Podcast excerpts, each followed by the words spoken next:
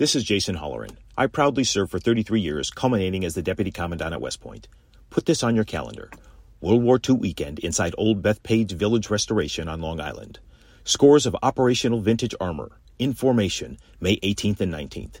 Nassau County Executive Bruce Blakeman invites you to join him in saluting America's greatest generation and all those who have worn the uniform in defense of our freedoms.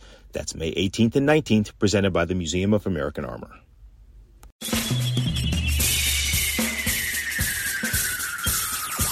This is The Other Side of Midnight with Frank Morano. They're running a strange program, y'all. Now, here's Frank Morano.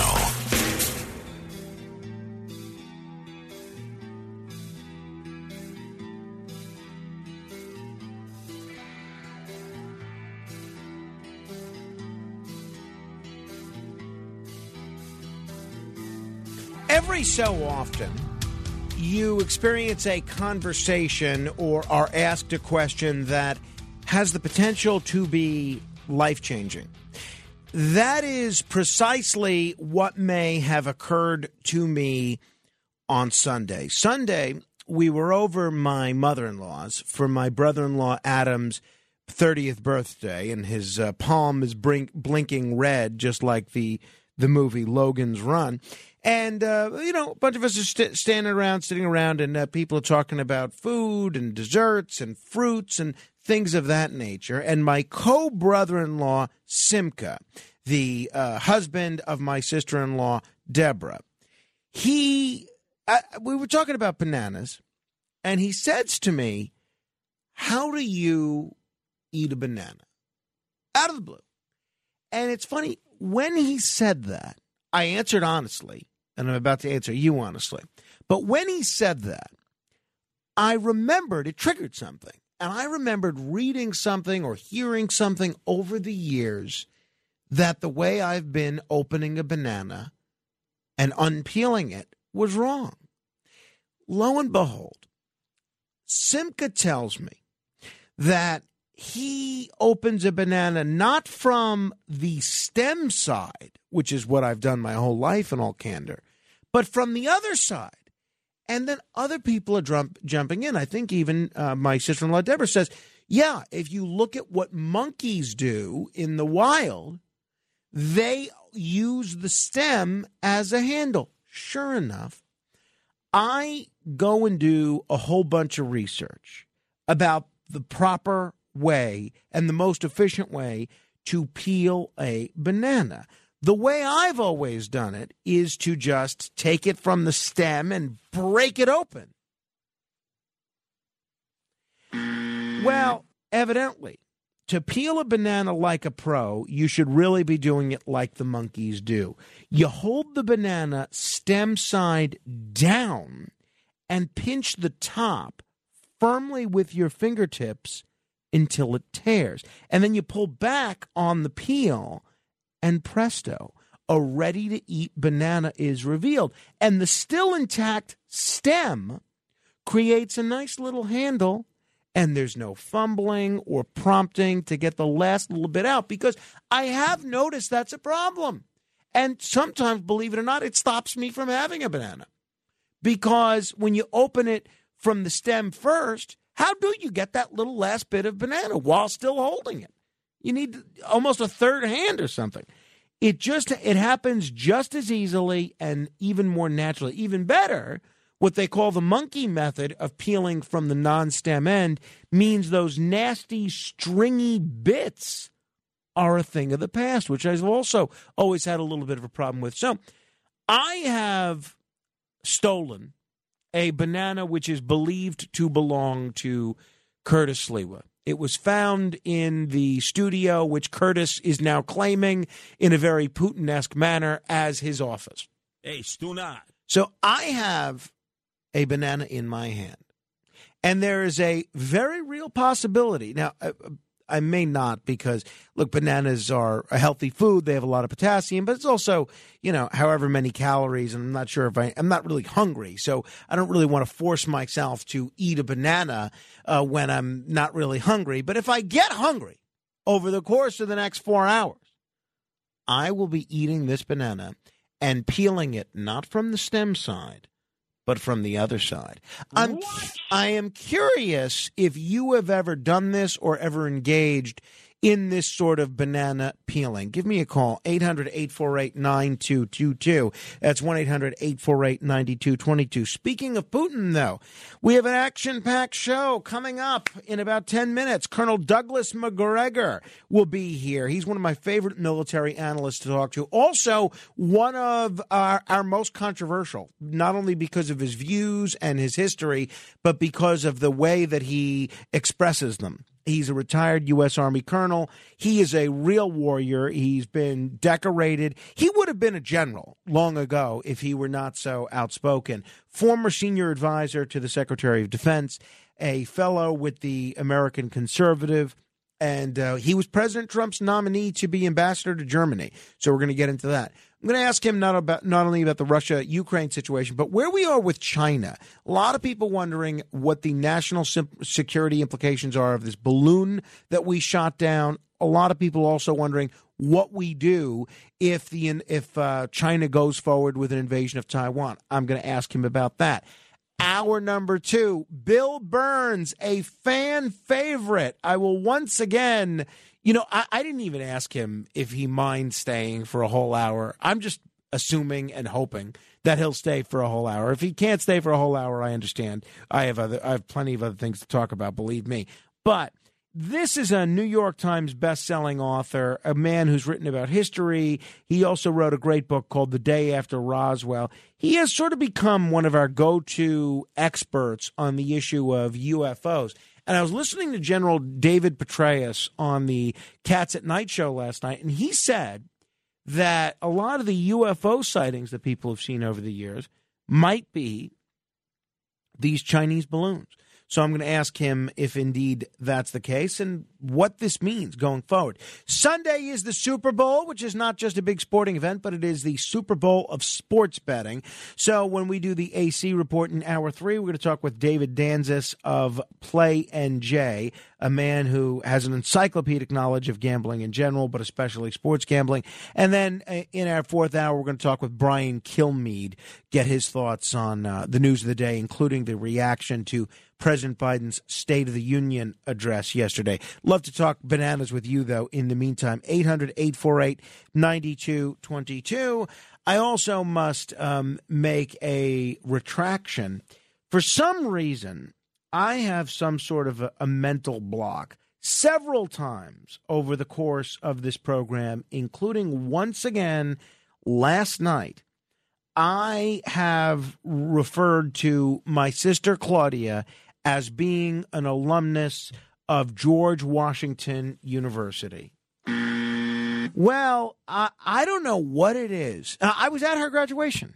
I, not only was I at her graduation, they, they did like a a ball, a kind of a, a prom for a, uh, the graduating seniors and their families the day before her graduation. She did not go to George Washington University, but for for some reason, I keep saying it. She went to Georgetown. It was the first question my wife asked me when I got home yesterday morning. She said, What school did your sister go to? I said, George Washington. She said, No, she didn't. She went to Georgetown. Why do you keep saying George Washington? She said, You don't mention the school that you went to that often. You never mention the school that I went to. You don't mention the school that either of your brothers went to. But for some reason, you always find a way to mention that your sister went to George Washington when she didn't. So I guarantee you what's going to happen here. If I ever run for office or anything like that, people are going to be pulling these tapes of uh, me saying that my sister went to George Washington and saying I'm a George Santos style serial liar. I am not. If anything, I am just losing my mind. Why don't you just apologize? So I apologize to my sister Claudia because evidently George Washington is ranked number 62 in terms of schools, and Georgetown is ranked number 22. So it is a little bit of an insult. That's right, Frank. Very quickly, so very quickly, Jose, talk to me about bananas. Hey, Frank. For years, I've been monkeying around opening the banana by the stem until I found that the monkey way is the best way to open a banana. And it's Get every part of the banana. And it's working out well for you. Yes, it's working excellent. Well, I I am holding Curtis's banana right now, and I am going to join your ranks starting today, and hopefully we're we'll, we're going to change some minds today, Jose. Yep. Hey, tell Curtis if he has an extra one for me. I'll send it over. We'll FedEx it to you. Thank you, Jose. Colonel Douglas Macgregor, straight ahead. The Other Side of Midnight with Frank Morano. It's The Other Side of Midnight with Frank Morano. Frank Morano.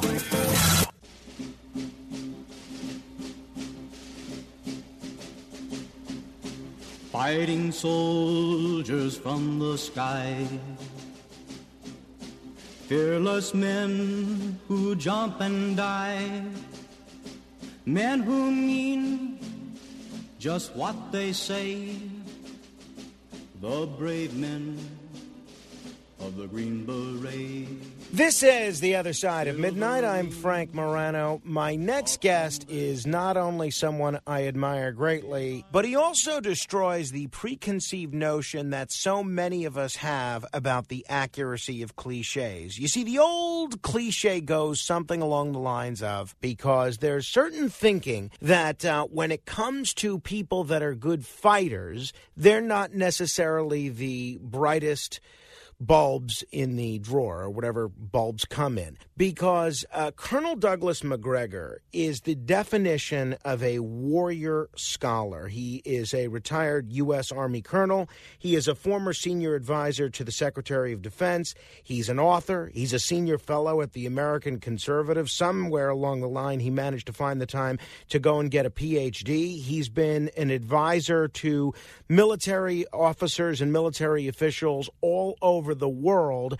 And he has been kind enough to not only share his wisdom with us over the years, but he's been one of the few military voices that's respected who is willing to sing a different tune from what those in the military industrial complex would sing, especially when it comes to foreign policy. Colonel, it's great to talk with you again. Thanks for joining me on the radio. Sure, Frank. Uh, let me begin with the issue that's on everybody's mind this week, which is the issue of this uh, Chinese spy balloon. Uh, there seems to be pretty broad consensus that it was the right thing to do to shoot down this balloon. Uh, do you share that view that this was the right move? I think it's uh, sort of uh, tragic and pathetic in many ways.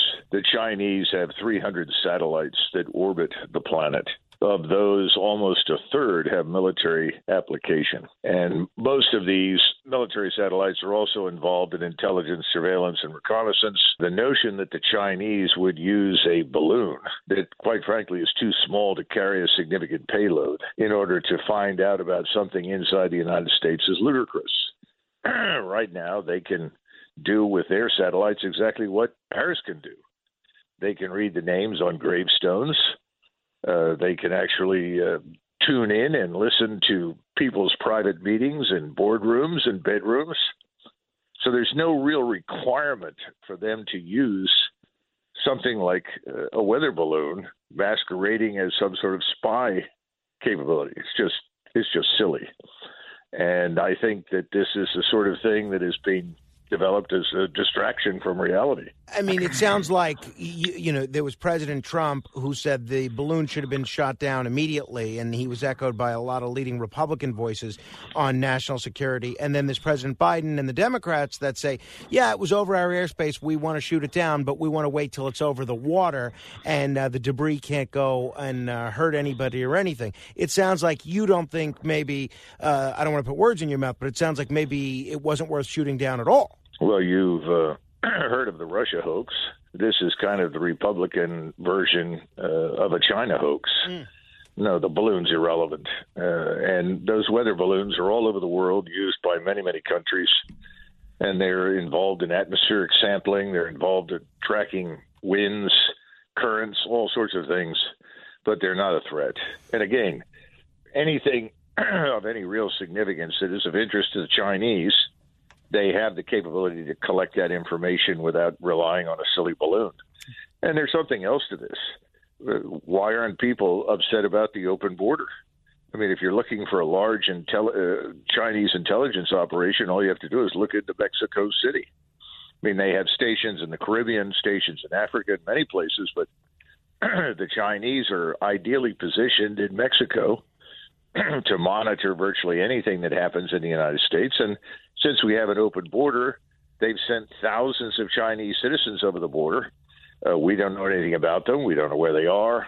Uh, we just let them in. And I'd be much more concerned about those people, uh, where they are operating, where they live. Are they near nuclear power stations? Are they near military installations? And by the way, what are their connections to the drug cartels? Because we know the drug cartels are plugged into global finance. Uh, they they use the Mexican government as a legitimate facade in order to effectively launder their money, reinvest it, repurpose it. The Chinese have a role in that. Uh, why are we not concerned about those things? Instead, for some for some particular reason, we're exercised over this ridiculous weather balloon. it's uh, it's difficult to argue with you when you put it that way, sir. Talking with Colonel Douglas Macgregor, a retired U.S. Army colonel, former senior advisor to the Secretary of Defense, uh, a man who was nominated uh, by President Trump to be the ambassador to Germany. Uh, Colonel, given what you said, that this balloon was not a national security threat, and that's something that the Pentagon has said, it's something that the uh, president, uh, that the Biden administration has said, it's not something that the Republicans are disputing. Was it the right move for Secretary of State Tony Blinken to cancel the talks with, with China. He was scheduled to go to Beijing to have some talks with the Chinese at a time when tensions are very, very high between both countries. Was it the right move to scrap those talks? Well, probably not.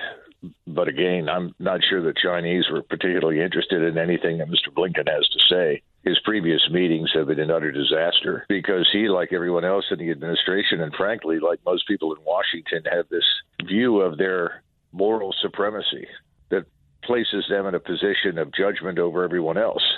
And so you open your discussions with the Chinese or the Russians or anybody else by immediately castigating them and defaming them and uh, showing complete ignorance and understanding of their interests, let alone their country's culture and so forth. So I'm not sure Blinken would have done anything of value in, any case.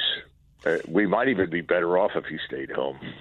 What do you see at this point, given sort of the unique codependence that China and the United States have on one another, but the escalating tensions on the other side of the ledger? What do you see as the future, short term and long term, of U.S. Sino relations? Where are we heading with this relationship with China? Well, in the near term, people need to understand that when uh, Mr. Xi wakes up every morning, the first thing on his mind is not the United States or anything that we're doing.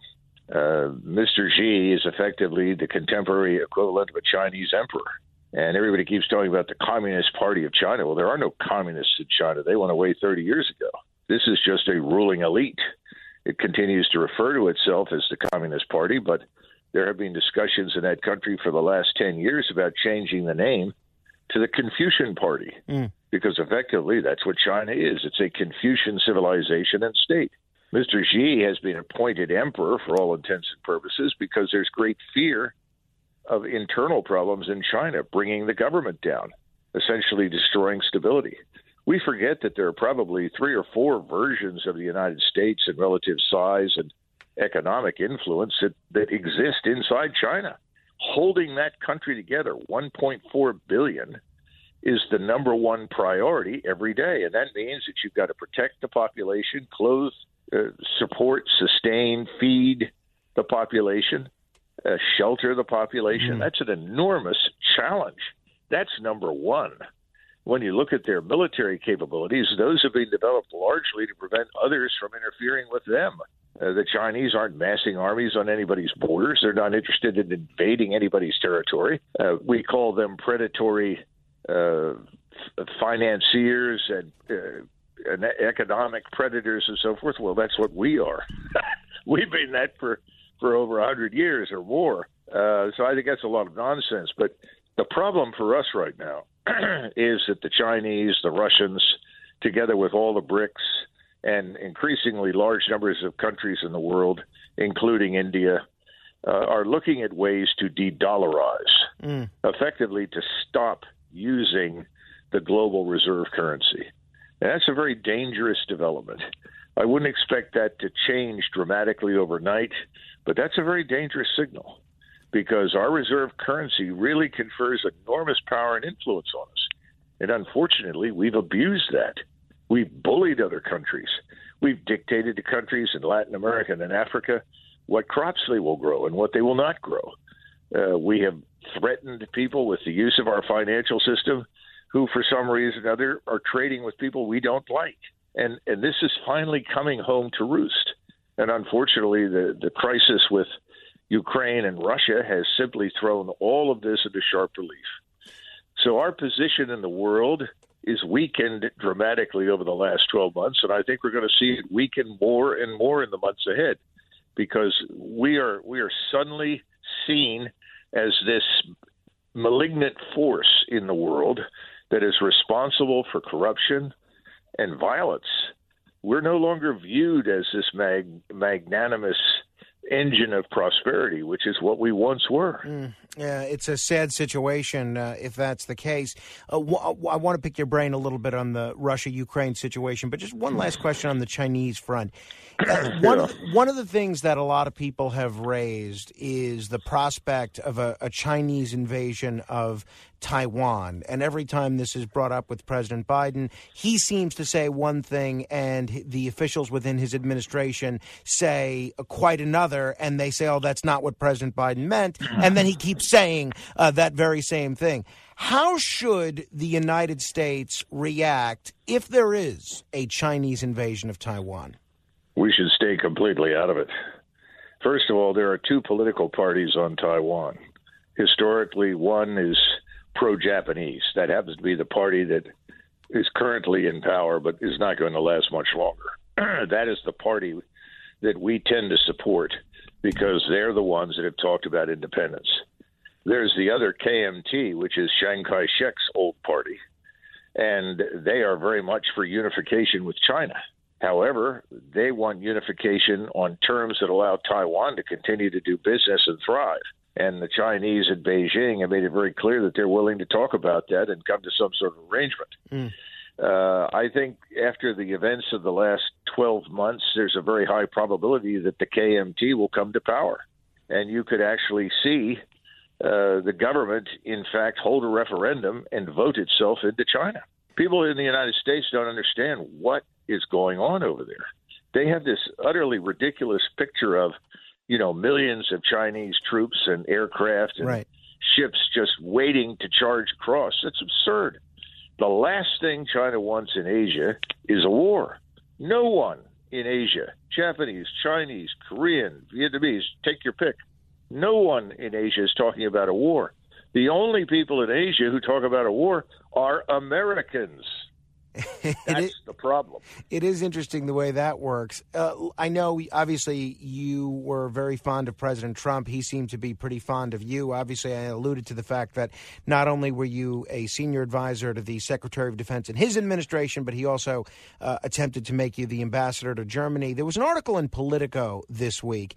Headline Trump's 24 game plan Be the Dove among hawks. And then it talks about how, with two of his former top foreign policy aides potentially jumping into the race, Trump's team is making early moves to define the debate. And essentially, what this Politico article is saying is that with Mike Pompeo potentially in the race, and Nikki Haley, and Mike Pence, and maybe even John Bolton, that uh, Donald Trump is going to position himself as the as the peace candidate. Do you think that's likely? And do you think that'll be effective in a Republican primary?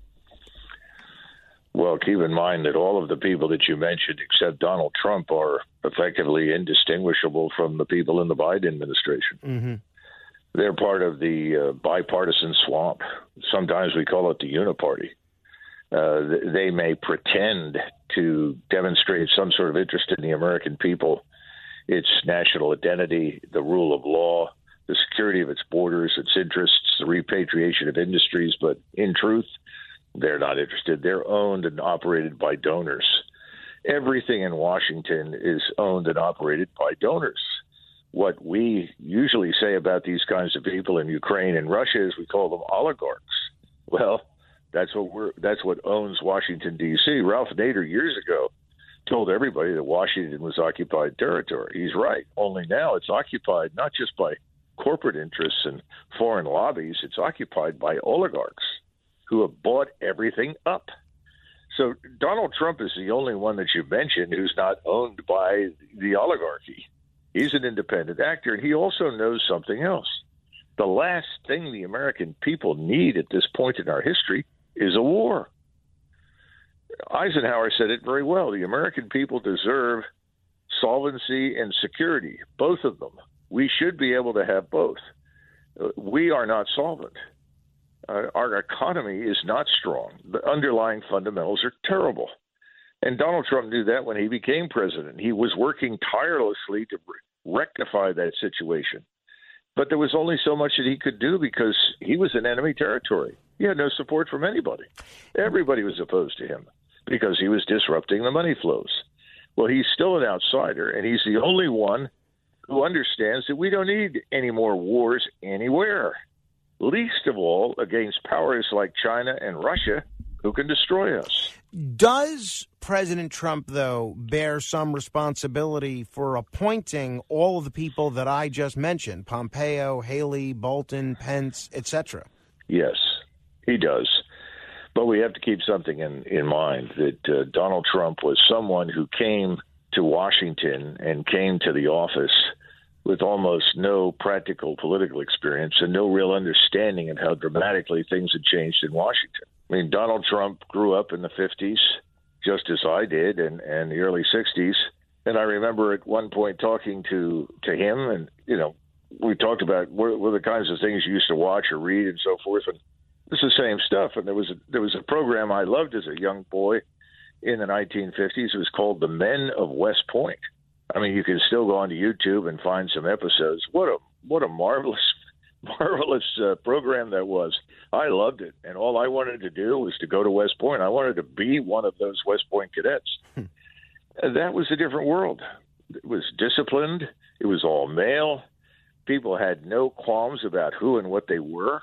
There were no discussions about transgender. There were no discussions about are you really an American or are you a hyphenated something else. It was a very different world.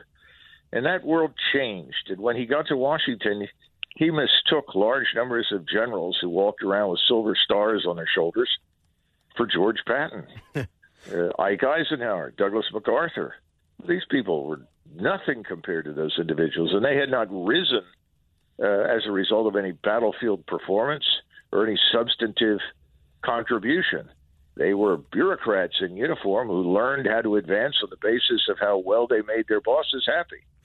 And uh, they're very politicized. And, and it took him a long time to come to terms with the facade is there, but there's nothing behind it. Uh, and, and that's what happened let's talk Ukraine. You know, it's funny when Ukraine is covered in the Western media, it seems like there are two directly contradictory messages which are hammered home. The first being Ukraine is winning the war, Ukraine is doing better than expected, Ukraine has a different victory every day, Putin's running scared, the Russians are running scared. And then almost in the next breath, you hear, oh, but Ukraine needs this. Uh, they First, they need uh, defensive weapons. Then they need $100 billion in American funding. Then they need tanks. Then they need fighter jets. And I must be the only one sitting there scratching my head and saying, well, wait a minute. Why are we told on the one hand that Ukraine is winning this war and on the other that it's absolutely essential that we sp- send all this armament and treasure from the American taxpayer at a time when Americans can't even get milk or insulin over to the Ukrainians? Uh, based on your perspective and what you're seeing, how is the war in Ukraine actually going? Well, Frank, uh, on 24 February of last year, when the Russians intervened in southeastern and eastern Ukraine, they went in with a relatively small force. Uh, they had instructions not to destroy property and to avoid unnecessary casualties. And they thought that they were finally signaling after many after really two decades of trying to tell people that they would not tolerate a NATO presence on their border, that they were serious and that they wanted equal rights before the law for Russians inside Ukraine who were being treated abominably and still are.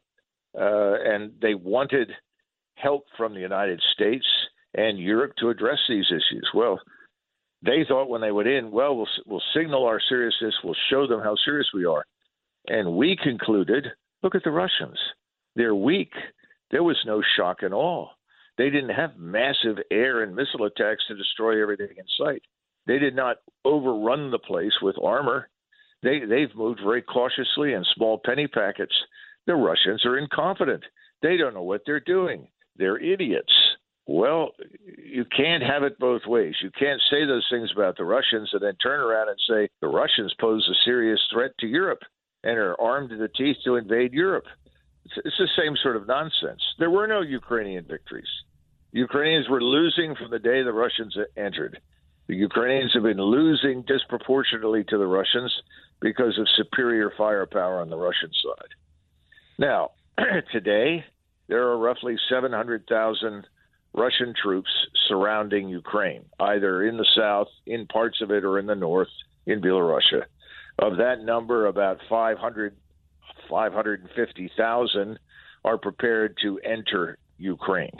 And of that number, about 300,000 are combat troops, as I was. Those are the people that actually go in and at point blank range kill the enemy.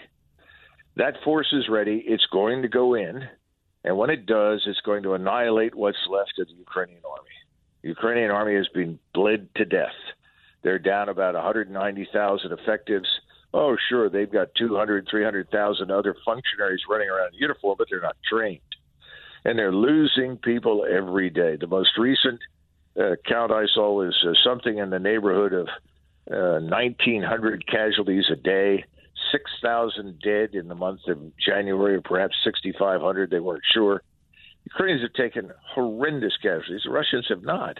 And that's because the Russians can fire 60,000 artillery rounds, rockets, and missiles every day, and the Ukrainians can barely manage to fire 15 to 20,000 back. In fact, right now I'm being told it's dropped down to about 10,000. 75% of all the Ukrainian casualties are from strikes from artillery, air, rockets, and missiles. This thing is over. And it's going to be ugly because what's going to happen is we're going to see a cleanup. And there's no amount of equipment that we can send that's going to change anything. And the 10, 20, 30,000 foreigners in Ukrainian uniform are not going to make a difference. They too are going to be killed in what's coming.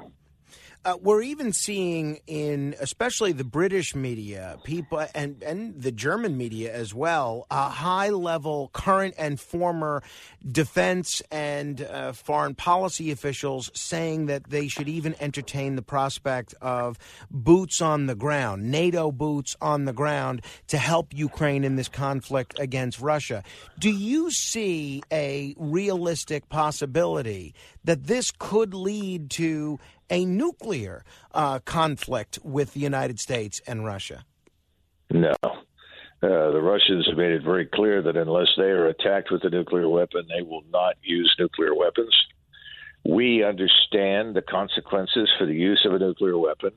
We do not enjoy superiority in the nuclear arsenal over the Russians. We're not going to do that. So there will be no nuclear exchange. As far as the officers talking about boots on the ground, I'm, I, you're shocking me because the German generals that I know, retired and active, have all said absolutely not, out of the question. The Germans have ammunition for two days of warfare. The notion of, of going there and fighting is absurd. There are even Polish generals, active and retired, who probably have said the same thing. The only ones that I'm aware of who, who are on the lunatic fringe to talk about this are, of course, are of course the British and the British Army now is substantially smaller than the Marine Corps. I think it's probably 70,000 troops. Uh, they have almost no ammunition for more than a day or two. They have very little uh, substantial armor, artillery. They're not prepared to deal with any of this. So I guess that's why the British are talking about it because I suppose they figure they're far enough away. Nobody will ever expect them to show up anyway. the French absolutely said this is absurd. A French general that I served with is a good friend. He said, Douglas, the only thing the French army is prepared to do is go on safari in North Africa. All of these armies have been structured for this low intensity conflict nonsense. So you don't have armies that are ready to fight on the scale that we're seeing in Ukraine. And remember that we trained the Ukrainians, we organized them, we equipped them, we gave them the best we had. And what's happened to them? They've been smashed. So much for Russian weakness. We're talking with uh, Colonel Douglas Macgregor, retired Army colonel, also the author of the book Margin of Victory Five Battles That uh, Changed the Face of Modern War. It's available on Amazon. Uh, uh, Colonel, a lot of folks will uh, say that, and look, I, I, think obviously we know each other long enough that you know that I am sort of coming from the same place that you are on this, albeit without your expertise and without your experience.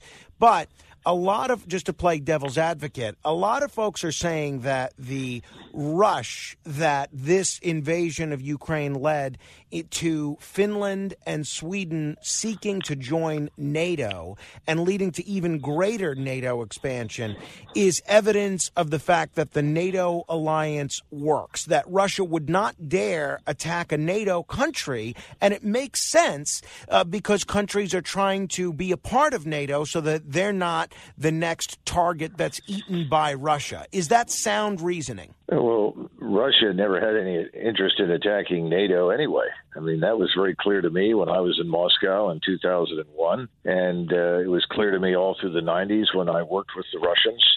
And it was clear to me in the in the few instances in which I interacted with them over the last 20 years. Uh, there was no interest, and frankly, they hadn't spent any money uh, on the army. I mean, frankly, we've already given the Ukraine Ukrainians more equipment and in, infused them with more cash than is spent on the Russian army in a year. So that that was always complete and utter nonsense. As far as the Swedes and the uh, Finns are concerned, I think the elites there are, are part of this globalist neocon cabal that uh, meets routinely in the World Economic Forum to transform the world into some sort of society of internationalists that they dream of. These people are out of touch with reality. There was never any danger to Finland, and the Finns. Once you once you dig down deeper in Finland and in Sweden, you begin to find people that are saying, "Wait a minute, is this really necessary? What what does this mean?" And most of them have figured out it means they're going to have to spend a lot of money on defense, which they haven't had to spend in the past. Uh, I think the opposite is the case. If you go back to this conference that was just held on the 20th of January at Ramstein in Germany, where they had representatives from dozens of nations, all the NATO states, and uh, Austin, the Secretary of Defense, said point blank to them, "Look, the time's running out. Our window of opportunity is closing. We've got to help these people. We've got to get this stuff to them, or it's going to be too late." And you know what kind of response they got? It was terrible. People said, "Oh yes, we'll send this, we'll send that." What are we finding out right now? The tanks aren't showing up. Mm-hmm. The equipment's not showing up. People in the Czech Republic and Slovakia and Poland, Lithuania, Latvia, Estonia said, "Wait a minute, you know the Ukrainians are probably going to be annihilated. What does that leave us? What kind of artillery and, and tanks and aircraft do we have?" Everybody's backing off because this thing is going nowhere. And ultimately, I think we're going to see NATO go out of business. I think uh, Germany is going to is going to walk out of the camp. It's going to take another six, twelve months before they sort themselves out. But the Germans are not interested in going to war with Russia. They correctly judged there was no threat from Russia, which is why they were taking the uh, natural gas that they were getting from the Russians and, and using it to great success because it was cheap, it was available, it was quick and it was fueling the German scientific industrial base, which is the real engine of prosperity in Europe. Uh, I think if anybody thinks that that uh, NATO is in good shape, they're delusional. But then again, I don't blame them because they're not getting the truth through the media. I mean, the lies that pour out of the mouths of the people in the mainstream media in the West are astonishing. It's just it's beyond belief. When you ask them, well, what do you know about Ukraine? What do you know about what was going on in that country? What's been happening there for the last decade? Nobody knows. Right. Nobody knows that we installed a government there. Nobody knows that we've manipulated that place and turned it into a platform for attack against Russia. And by the way, you know, they talk about how horrible Russia is. If you look at the quote unquote Zelensky regime, it compares favorably with Stalin. Uh, the Russians are far more democratic in treating their own people and others infinitely better than Zelensky and his henchmen. Colonel, but there's I, no knowledge of that here. Uh, that's for sure. I, am uh, already out of time, but I have to ask you two final questions very quickly. One is it was reported this week that the former Israeli Prime Minister Naftali Bennett indicated that uh, both Putin and Zelensky were willing at the beginning of this conflict to try and come up with a negotiated settlement. But according to the Prime Minister, the former Prime Minister, he said that NATO decided that it was necessary to continue continue to smash Putin and not negotiate. Why would NATO take that tact if the two uh, countries in conflict with one another were willing to come up with a negotiated settlement? Uh, first of all, Naftali Bennett is telling the truth, except for one point. NATO is irrelevant. Washington makes the decisions. Washington treats the countries of Western Europe and Eastern Europe essentially as vassal states. They don't pay any attention to what those people say or what those people want. Never have. Everything is decided in Washington. And uh, we shouldn't be terribly surprised. Mr. Macron is somebody that was selected and groomed and installed in office thanks, to, for the most part, to George Soros. George Soros is frequently mentioned as the shadow national security advisor in the White House these days. And Mr. Zelensky also owes a great deal to George Soros, along with other oligarchs, for his position. So I, think I think there's something else happening here. We're talking about a class of bureaucrats and politicians who share the same sort of attitudes, but it's really Washington D.C. and whoever is behind President Biden. And again, I, I urge people to go back and look at the oligarchs that stand behind his White House and his party. Those are the people driving this this train. Those are the people that are forcing this war. The average American doesn't know anything about it, and and frankly, why should he or her? They don't care about this sort of thing. So why is this happening? And uh, it's tragic. It really is because we, here are two people, two groups of people, Ukrainians and Russians, and whatever their dif- differences are, they didn't have to go to war, and Ukraine is destroyed. The nation is finished, and that that burden rests firmly on our shoulders. We we drove this into existence. It's horrible. It's a it's an atrocity. Uh, that's for sure. A lot of lives lost, a lot of people forced to flee their homes, and uh, you wonder what it was all for. Final question, sir. Whenever I uh, say something different from what the conventional foreign policy wisdom in the country is right now on the uh, on the Russian front, and say uh, we should not give a blank check to Zelensky and the Ukrainians to fight back against Putin, immediately uh, the comparisons begin of of Vladimir Putin to Adolf Hitler, and of people like me, people like you, to Neville Chamberlain. Now, you don't sound like Chamberlain to me, but why is that analogy? Because I'm I'm trying to preempt the callers as they call in about a, in about a minute. Uh, why is that analogy flawed? Putin as Hitler, Doug Macgregor as Chamberlain.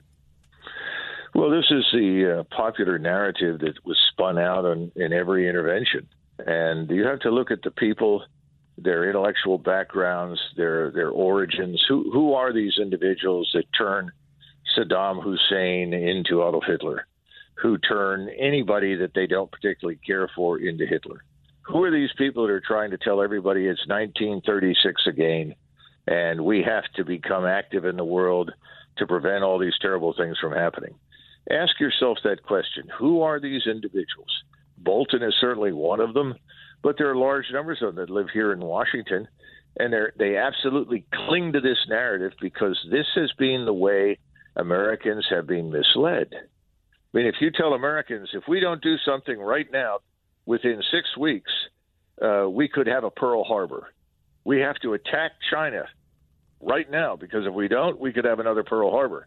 You're going to get a response out of the American people. It's understandable. That's an emotional thing, but it's also a huge lie. You have the same thing going on with Putin and anybody else they don't like. Uh, but Americans have got to grow up, and they have to understand that we don't live in the 1930s. There is no national socialist movement, and frankly, communism, except for this country, where I think we have a revival going on in some ways, is largely dead. Uh, Putin is not a revanchist communist trying to rebuild the Soviet Union. He was he's always accused of saying it was a great tragedy when it fell apart. Actually, what he said was anybody who wasn't sad when it fell apart has no heart. anybody that wants to bring it back has no brain. That's Putin. Colonel, we're going to have So to. we're, we're not dealing with any of that, that sort of nonsense. People have just got to sober up, think for themselves, and ask the hard questions. What is at stake for the Americans in Ukraine? We're going to have to end an it answer there. to that. Uh, Colonel, thank you so much as always. It's always a treat. Thanks for staying up late with us. Sure, thank you. If, if you want to comment on any portion of my conversation with Colonel Douglas Macgregor, you're welcome to give me a call. 1 800 848 9222. That's 1 800 848 9222. Straight ahead. The other side of midnight. It's the other side of midnight with Frank Morano.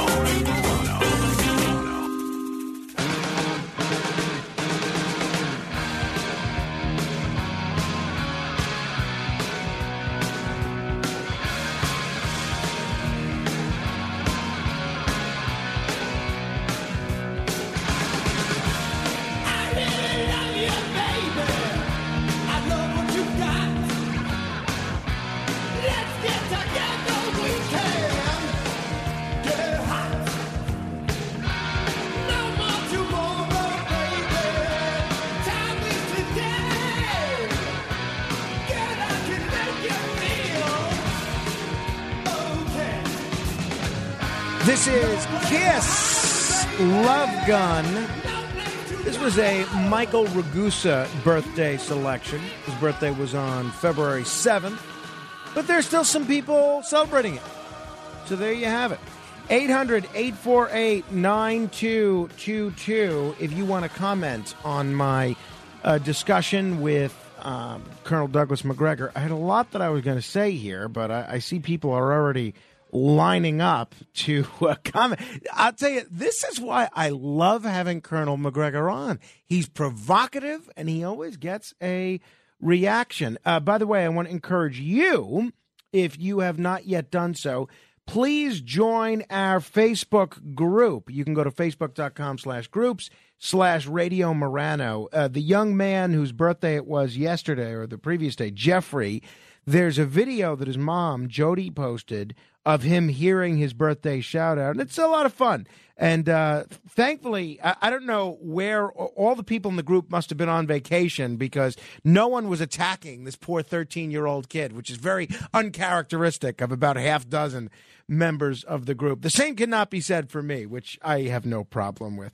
You know, it's funny, both in the Facebook group and the Facebook page, people pick on me. And then some of the nice people, they get upset. And I always have to tell the nice people, don't get upset because if someone doesn't like me, and they're still taking the time to listen to all four hours of the show, which clearly they are. They know everything I'm doing wrong.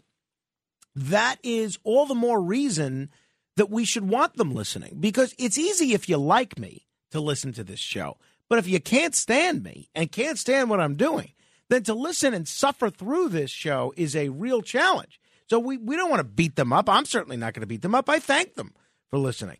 So if you want to be part of the conversation about the show itself, you can go to facebook.com slash groups slash radio Morano. And if you go to my main Facebook page, um, facebook.com slash Morano fan, uh, there is an article that uh, one publication did about the uh, upcoming interview with William Shatner that I'm doing tomorrow and Saturday. And there's an interview that I did with another publication, basically talking about radio and talking about uh, kind of how my day goes. You can see both of those things at facebook.com slash Morano fan. All right, let me say hello to Marianne in Queens. Hello, Marianne. Good morning, Frank. Morning. Um, listen, I sometimes I do not agree with some issues that you bring. How but dare you. this time, yes. But let me tell you, I have to congratulate you. Why? Because the only one that I hear and bringing people to tell the truth about what's going on in Ukraine and Russia is you. I had to congratulate you.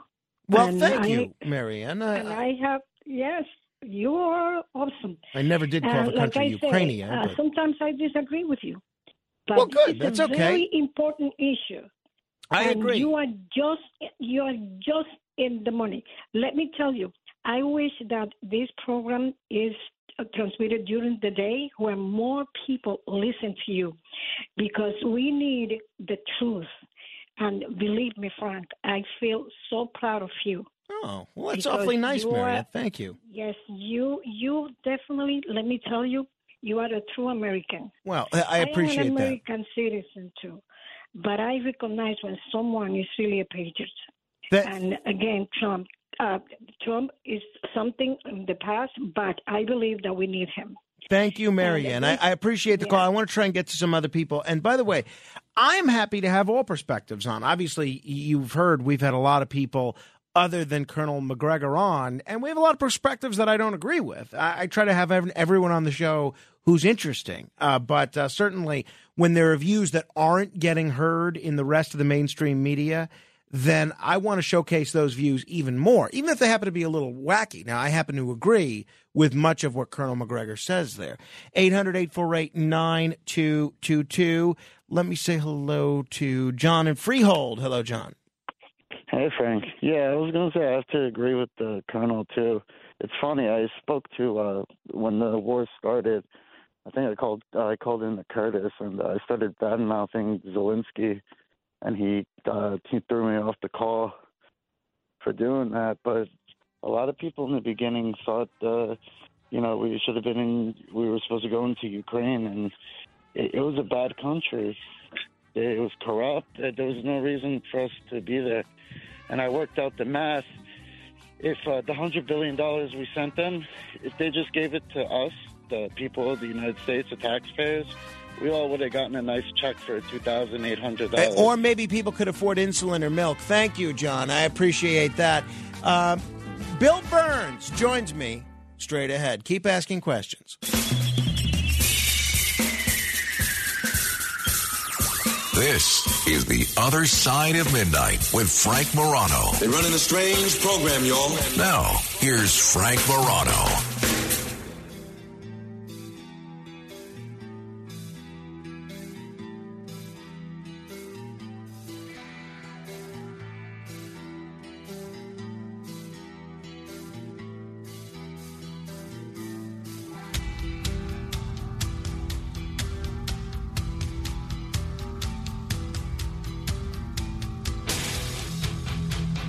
America and the world still seems to have balloon fever. Should we have shot it down? When should we have shot it down? What does it mean for the future of U.S. China relations? And what does it mean for the UFO slash UAP community, which, like it or not, there is a UAP community. It was very interesting in that a lot of hobbyists of um, this sort of thing were able to capture some of the audio transmissions having to do with the moment that uh, this balloon was shot down on Sunday. Here was, or Saturday, whatever it was, Saturday or Sunday. Here was audio captured by aviation enthusiast Ken Harrell. Frank, 10 seconds. Hunters, 6 miles offshore. Frank 1. Frank 1. Blast 1. COI 1. Hunters, copy. Splash. That is a T kill. The balloon is completely destroyed. That we learned yesterday when we were talking with Steve Cates that the names of these missiles are Frank 1 and Frank 2. And uh, hey, we may not be able to uh, win any wars anymore, but at least we can blow up balloons. Am I right? All right. Someone who I have been very eager to talk with about this has been the go to researcher on uh, on UFOs for literally years.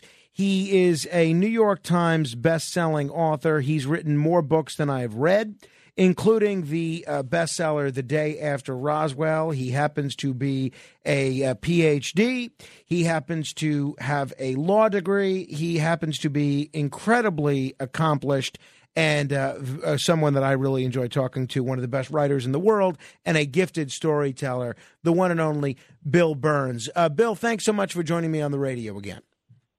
Hi, it's my pleasure, Frank. This has been an incredible week, hasn't it? That that's for sure. Give me your your thoughts and your take on the balloon situation generally, and then I have a few specific questions based on things that people have raised over the last few days?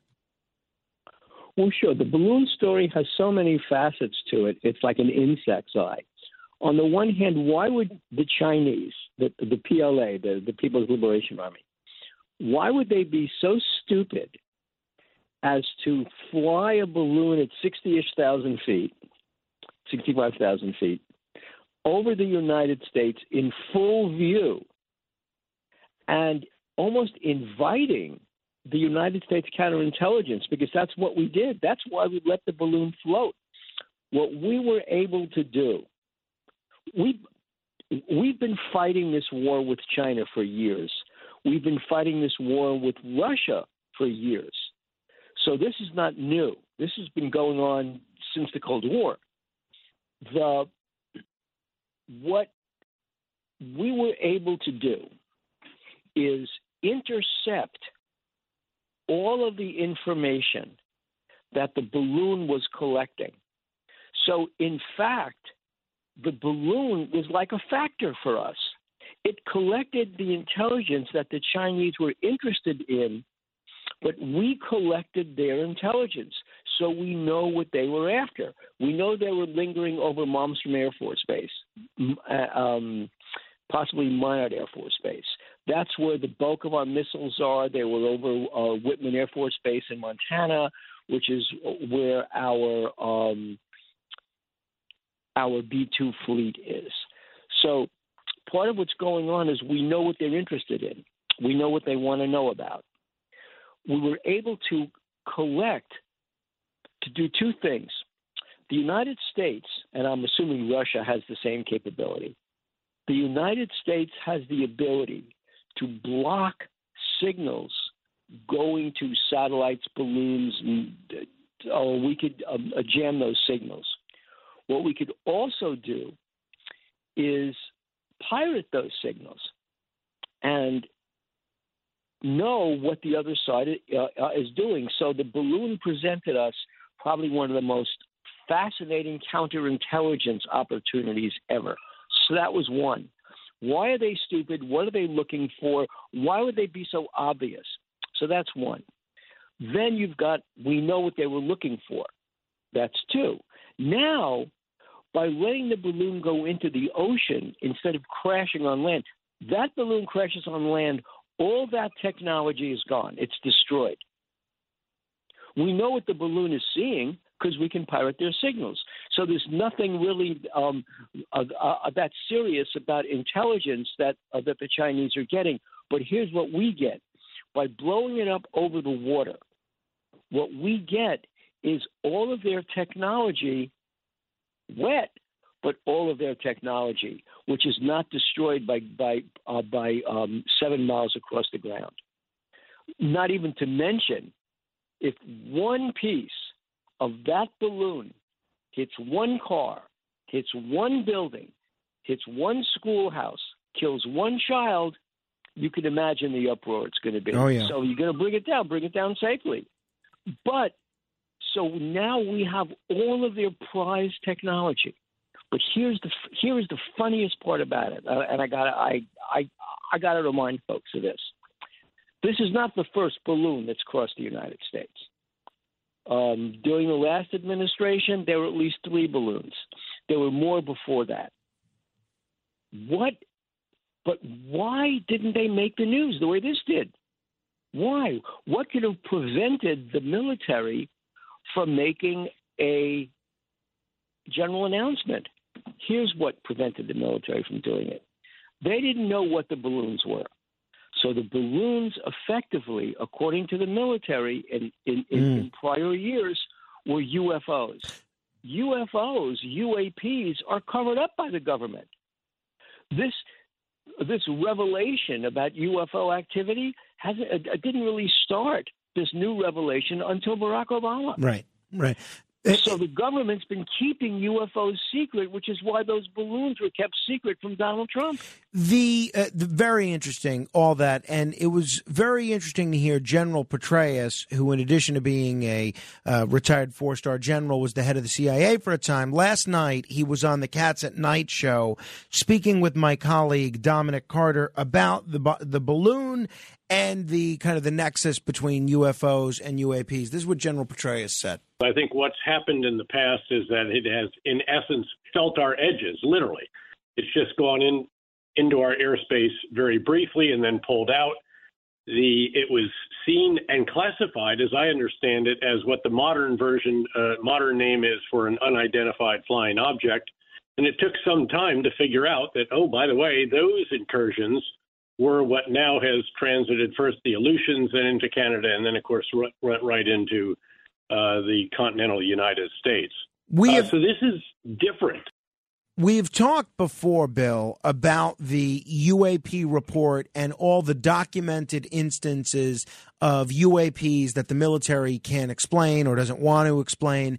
And a lot of people believe that there's a possibility that these unexplained aerial phenomenon could be uh, extraterrestrials or something unusual could all these UAPs, the 100 or so, 140 so or so that are identified in the reports that have come from the Director of National Intelligence Office, could all of these be Chinese spy balloons or spy balloons from other countries? Probably not, because of the interactivity between um, some of those uh, phenomena and human beings. I mean, for example, they weren't balloons in 2011 and 2017 over the, over the um, San Diego Naval Base. I mean, they were actually craft. They were probably drones, but but they were craft. Um, I wouldn't be surprised if, especially now, I wouldn't be surprised if there are UFOs surveilling the activity in the war in Ukraine because the more Vladimir Putin hints at, oh, we're gonna, there's gonna be chemical weapons, the Ukrainians using chemical weapons, oh, they're gonna be using nuclear weapons. The more that talk hits the airwaves, the more, let's just say, our colonial overlords, and they've been overlording us since the 1940s when we first developed nuclear power. I mean, that's a planet destroyer. And if we're their colony, then the last thing they want to see are human beings destroying themselves, either through nuclear war or climate change. So I expect that there's activity over Ukraine right now that uh, both sides, this is what happened in Vietnam, that both sides agree we don't touch. Uh, I spoke to um, an NSA intercept pilot. The NSA during the Vietnam War the NSA flew what are known as intercept planes. We did the same thing China did. Um, we flew planes over Vietnam to scrub all radio transmissions. In fact, there was an intercept plane when John McCain was shot down and he was being picked up. We actually had the radio transmissions of the North Vietnamese wow. Viet Cong unit that was taking him to prison uh, but because of the NSA rules on interfering with Pentagon activities, we never transmitted that information. We knew he was, he was captured the moment he was captured. So um, the intercept planes had a code, and it was a code they transmitted to the Soviet and Chinese anti aircraft crews that were shooting down American planes and the code was something like a 99. 99 meant that it wasn't us, it was a UFO, don't shoot at it. Hmm. So there was a general a general understanding among nations, don't shoot them down. So when you say UFOs over Ukraine, you mean that in the more traditional sense that people use that term, something extraterrestrial or what we would consider to be non human? Yes, that's exactly what I would consider it to be. What do you think happens next in terms of? So, again, you raised the question, but didn't necessarily postulate a theory as to why China would do this. Why would they send a balloon that was so visible, not just to American intelligence agencies, but to commercial airline pilots and even people on the ground? Knowing that they have broader satellite capability and knowing that we have, as you said, the technology, albeit wet technology of theirs, why would they do this, the Chinese? I believe there were a bunch of reasons. One, imagine that what they wanted to get from us, and they got it. What they wanted to get was what would our air defenses look like as the balloon passed over? That's why it lingered, Frank. If they just wanted intelligence, get in, get out, they would have done that the way they did it um, five years ago, six years ago. This was different. What they wanted from, and, and in fact, even though this was different, this is the exact same thing that happened over 60 years ago during the Eisenhower administration. In 1962, Francis Gary Powers was shot down in a U 2 over the Soviet Union. Right. And the question was, and this uh, Chris Wallace did this on ABC News. The um, why would we do that? Why would we have the plane flying so low that the Soviet air defenses um, were alerted and shot the plane down?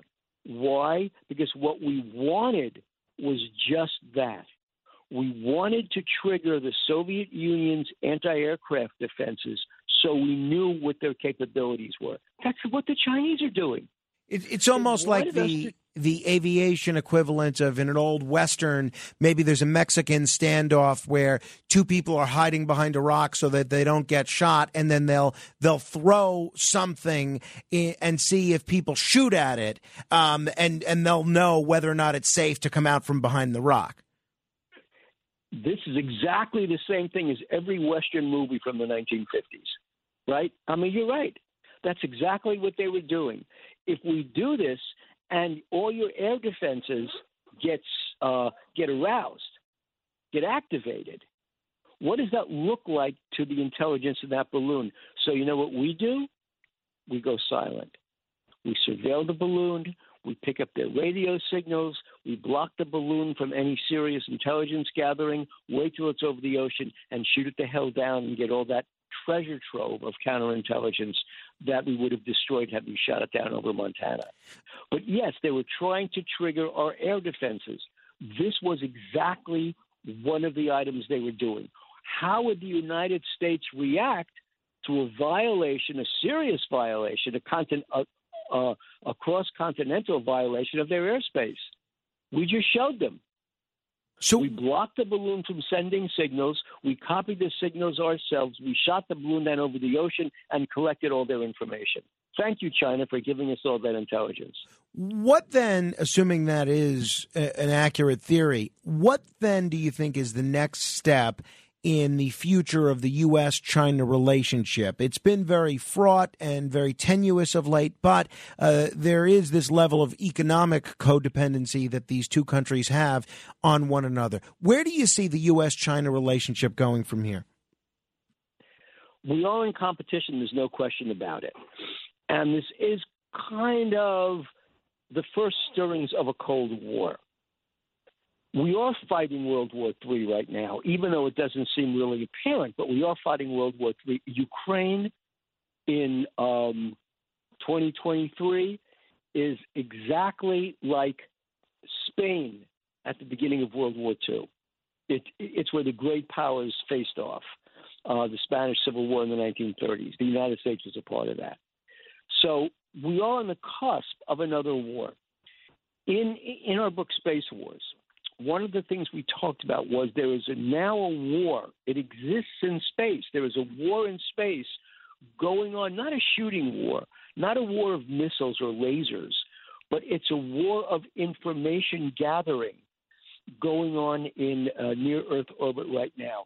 We are monitoring Soviet and Chinese satellites and all of their assets, and they're monitoring ours.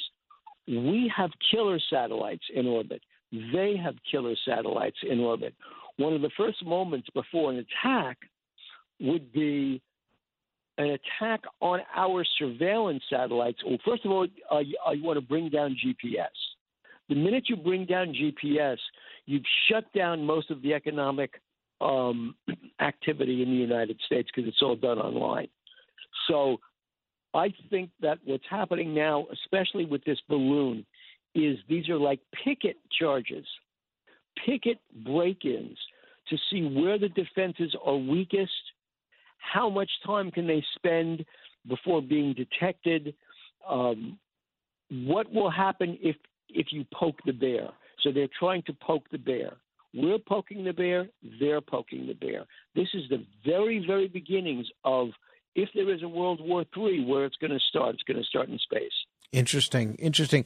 Uh, we're going to try and squeeze in some of your questions for Bill Birnes throughout the hour. 800 848 9222. That's 800 848 9222. There's also been a great deal of news on the AI front, including a story you might not have heard about. We'll break that down for you in a moment. Talking with Bill Birnes, New York Times bestselling author, the publisher of UFO Magazine, and a man that's regularly featured on the History Channel, the Discovery Channel, you name it. If there's been a documentary made having anything to do with space or history, uh, let alone UAPs, chances are they've interviewed Bill Birnes for it. This is The Other Side of Midnight, straight ahead. The Other Side of Midnight with Frank Morano. When you need mealtime inspiration, it's worth shopping Kroger, where you'll find over 30,000 mouthwatering choices that excite your inner foodie. And no matter what tasty choice you make, you'll enjoy our everyday low prices, plus extra ways to save, like digital coupons worth over $600 each week. You can also save up to $1 off per gallon at the pump with fuel points. More savings and more inspiring flavors make shopping Kroger worth it every time. Kroger, fresh for everyone. Fuel restrictions apply. It's The Other Side of Midnight with Frank Morano.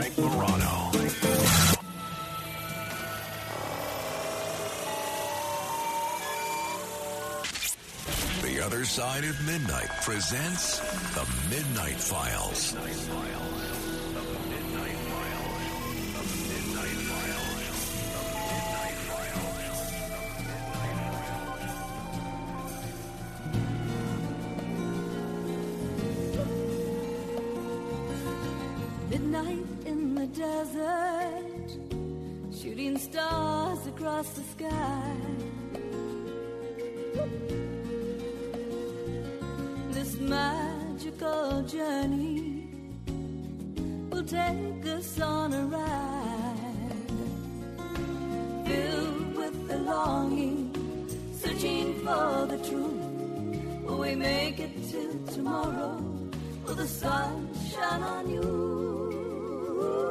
My guest is William Birnes, New York Times best-selling author. He's written many books, including The Day After Roswell, and uh, he is analyzing the balloon situation, which seems to have captivated the attention and the imagination, quite frankly, of a lot of Americans and a lot of people all over the world. Bill, do you think the fact that uh, the uh, the the president prior the, uh, the prior president President Trump indicated that he wasn't told about this. Uh, do you think that indicates either a failure in military intelligence capabilities or a failure in sort of the, the chain of command with uh, commander in chief and some of his top generals and maybe even the secretary of defense? No, what I think was that since they categorized these um, Trump era balloons as UFOs, as a matter of policy, UFOs were deep sixed. That's a matter of government policy. It didn't change. It started changing in 2011. It started changing in 2017. Uh, now it has changed with this um, Office of National Intelligence um, uh, conducting reviews of all these UFO cases. But um, during the Trump administration, absolutely there was um, just a clampdown on things that could have been UFOs over the United States. That would have been very scary during that administration. So they deep sixed it. It's interesting that UFOs and UFOs are covered up. One of the people that's been pretty outspoken in hinting uh, maybe in some cases more than hinting, that there's something else out there is the former director of national intelligence, John Ratcliffe. If he is seemingly so open minded and encouraging public uh, exploration of this question, you would have thought that we might have seen some different results in the Trump administration. Once you start pulling, I'll tell you this right now, Frank, because people have been saying this, but oh, just admit there are UFOs and move it on. No. Once you pull that little thread, you're going to unravel a whole bunch of stuff. The one thing it, that you're going to have to answer the minute you say there are UFOs not from this planet, you're going to have to answer this Who are they? Where are they from? Why are they here? And what does that say about us? I mean, what if at some point in the next five years, we figure out that, yeah, there is such a thing as a Yeti, as an abominable snowman, as a Sasquatch. What if we find that out? I mean, I've spoken to people, police chiefs, police chiefs, Pennsylvania police chiefs. You know what they, how they spend their summers, their vacations? They go Bigfoot hunting in the Allegheny Mountains. I'm serious. I, I go to UFO conventions and I see these police chiefs saying, "Yeah, we found these tracks, we found this, we found that." The um, if we find out, and this would be a stunning revelation, that what we're calling Bigfoot was here before us, and we replace them. Talk about replacement theory. Homo sapiens replaced Bigfoot. That's why there's this issue bet- uh, between the two species. I mean, that could be one fallout from this. That is the last thing you want to know. Well, you know, well, I've actually spoken with some cryptozoologists on this program, and that's precisely their theory as to what occurred. Uh, Obviously, these some of the you mentioned the uh, uptick in UFO sightings over Eastern Europe with this Russia Ukraine war, and uh, you indicated something similar occurred during Vietnam. This is not just an American phenomenon. We've spoken with uh, Nicholas Pope many times before, who used to head the uh, Royal Ministry of Defense, um, basically UFO watching unit for the British. What do we know about the level of international cooperation on UAP sightings, etc.? Not only between the United States and allied countries, but the United States and adversarial countries. Because I would think if a lot of these uh, these objects, whatever they are, are hovering around nuclear missile silos and places like that, the places that uh, they'd be very likely to be spending a lot of time are not just the United States, but Russia and even China. Do we know if our government has had any in depth conversations with adversarial governments on the UAP issue? Yes, not so much China, but certainly Russia. In fact, we were when we were filming um, UFO files, we went to Kapustin Yar, which is the Soviet Union's version, or Russia's version of Area 51. And the kind of stuff we found out that there was an entire Russian um, intelligence operation about UFOs. There have been UFO fights over Moscow. There are stories about, and, and the big thing that got the Russians crazy happened in 1986 when a UFO appeared over a Soviet missile base, just like uh, the, the, UFO appeared over Malmstrom Air Force Base in the 1960s. It appeared over the Soviet base. And get this here's what happened the Soviet controllers, just like our controllers, it's the same thing, Frank. They're sitting in their silos and they're hardwired to the missile command consoles.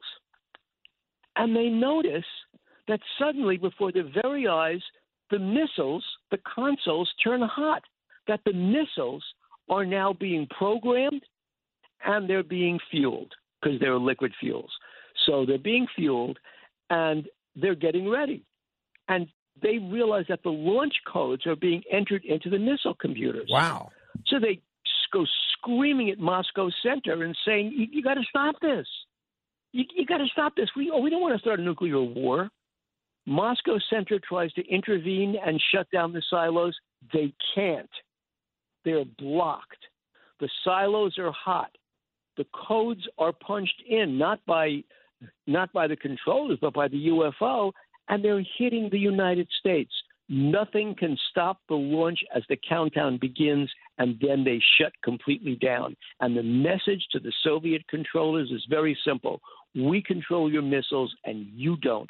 And the same thing happened at Malmstrom Air Force Base in 1966, and later on at Minot Air Force Base, where a UFO appeared over the missile silos, and suddenly, uh, Captain Salas tells us he was in charge of the um, that particular silo, Air Force uh, captain, tells us that the lights just went out, that the silo controllers lost complete control of the guided missiles, and these are hired, hardwired connections, Frank, not digital but hardwired. These are analog. And suddenly, this light, this red light over the Malmstrom Air Force Base, shut down the missile silos. That message was as simple as simple could be. You do not have the right to destroy this planet with nuclear Right. weapons. Well, thank Period. goodness. Thank goodness. Um, uh, That's right. You have written the book on Roswell, actually, multiple books that involve Roswell. Initially, the contemporary reporting uh, at the time was that the object that crashed was a flying saucer. Within a day or two, the military released a statement and said it's a weather balloon. As far as you're concerned, is there any possibility at all? Because the Chinese are calling the spy balloon, they're calling the spy balloon a weather balloon. Is there any possibility? Is there any possibility at all that what the object that was over Roswell was actually a weather balloon? Here's the funny part about what you just said. They did think it was a balloon. In the first moments of that crash, they thought it was a balloon, but they didn't think it was a weather balloon. What they thought, see, the Chinese didn't invent this. The Japanese invented it. Actually, Napoleon invented this. But um, we believed in 1947 that what crashed at Roswell was a balloon, but it was a Japanese fire balloon during World War II. it's an incredible story. You think the United States is totally invulnerable? We weren't. In, at the start of World War II, the Japanese Imperial Navy launched anthrax weather balloons at the United States carried across by the ocean currents that were supposed to crash in American cities and spread anthrax. Now, the United States, of course, we realize this. We're not stupid. We realize this. And here's what we realized that if we told, if we went public with this story, you're talking 1944 ish, 1945 ish, if we went public with this story, you'd be telling the Japanese gunners how successful they were in their targeting. We'd be the long range spotters for the Japanese artillery launching balloons. So we deep six the story. when the Roswell crash happened, we thought that was a Japanese balloon, a fugu. We called them fire balloons, fugus. That's why we covered it up initially in the first hours and changed the whole thing around, and then replaced that story with the Japanese fire balloon with an American weather balloon. You knew it couldn't have been a weather balloon because the weather balloon factory was right across the street from the Roswell Army Air Base.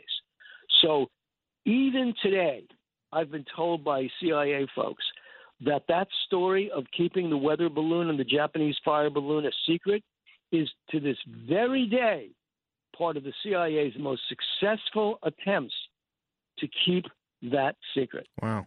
Wow. 800 848 9222. I have a lot of questions about AI and where we're going on that front, but a lot of people are eager to talk with you. Uh, let me say hello to Ch- uh, Chris in the Catskills. Hello, Chris. Hey, uh, good morning, gentlemen. So I've seen UFOs twice in my lifetime, and your visceral response is to tell people that you trust about it. And actually, two months ago, I was going for a walk, and I saw UFOs, and I went to call into the station to talk to Frank about it because I had been on the air with the previous host, Dominic Carter, and there was a lot of weird phenomenon going on that night. There was very thick, hazy clouds. You know, I was out taking a walk for like an hour uh, late at night, and uh, there was a full moon out. and I'm not sure if some of the things I saw were optical illusions because of the cloud formations. Maybe he could address that. But I have a question. The part of New York State that I live in is known for having uh, UFO sightings. I had a, second time, the only other time in my life I saw UFOs was in July of 1988 when I was driving my car.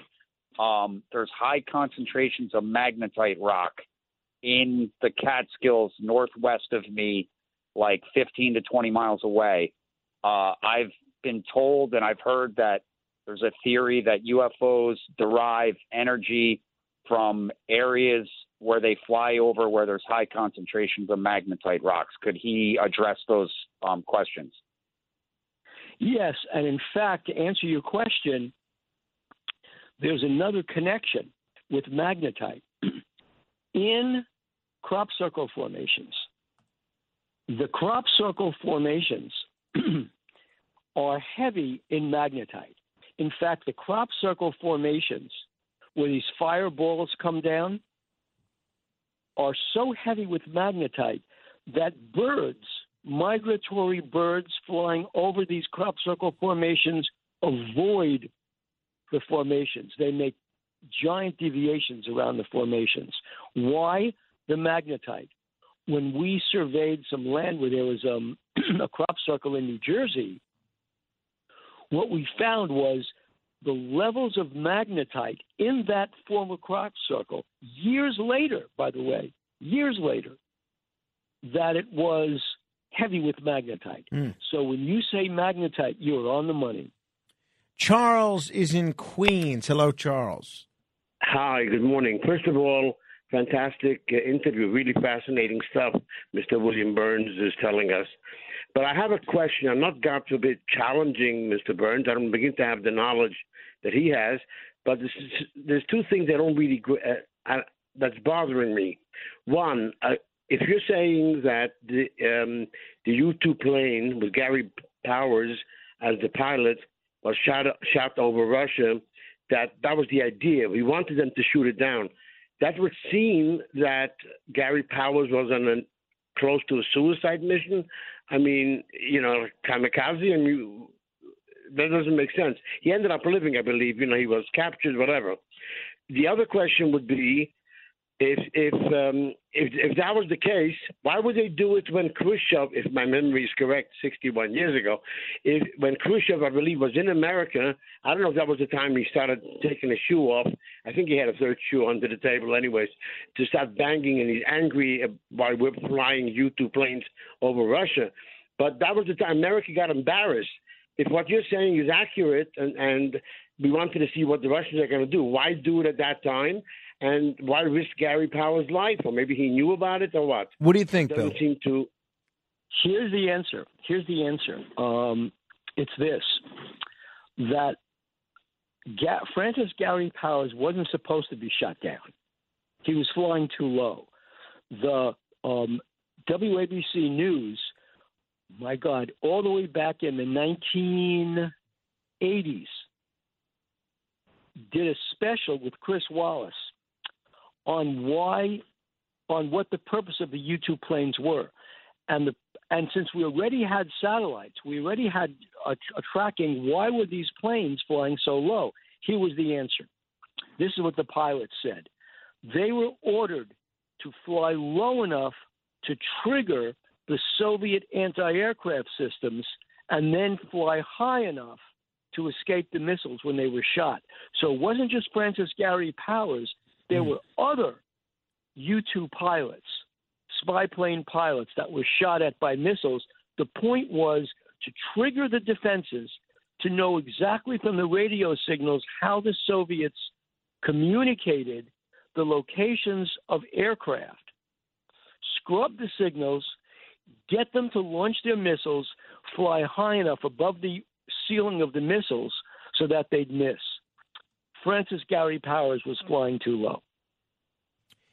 That is uh, that is pretty interesting, and that's a version of that the Gary Power story that I had not heard uh, previously. Uh, I want to switch gears because we've spent a lot of time discussing the hopes and fears of artificial intelligence, and uh, I find what's happening now simultaneously very exciting, but also very frightening. There was a story that got uh, maybe not as much attention as I think it deserved. Headline AI designs proteins that can kill bacteria, paving the way for creation of new medicines.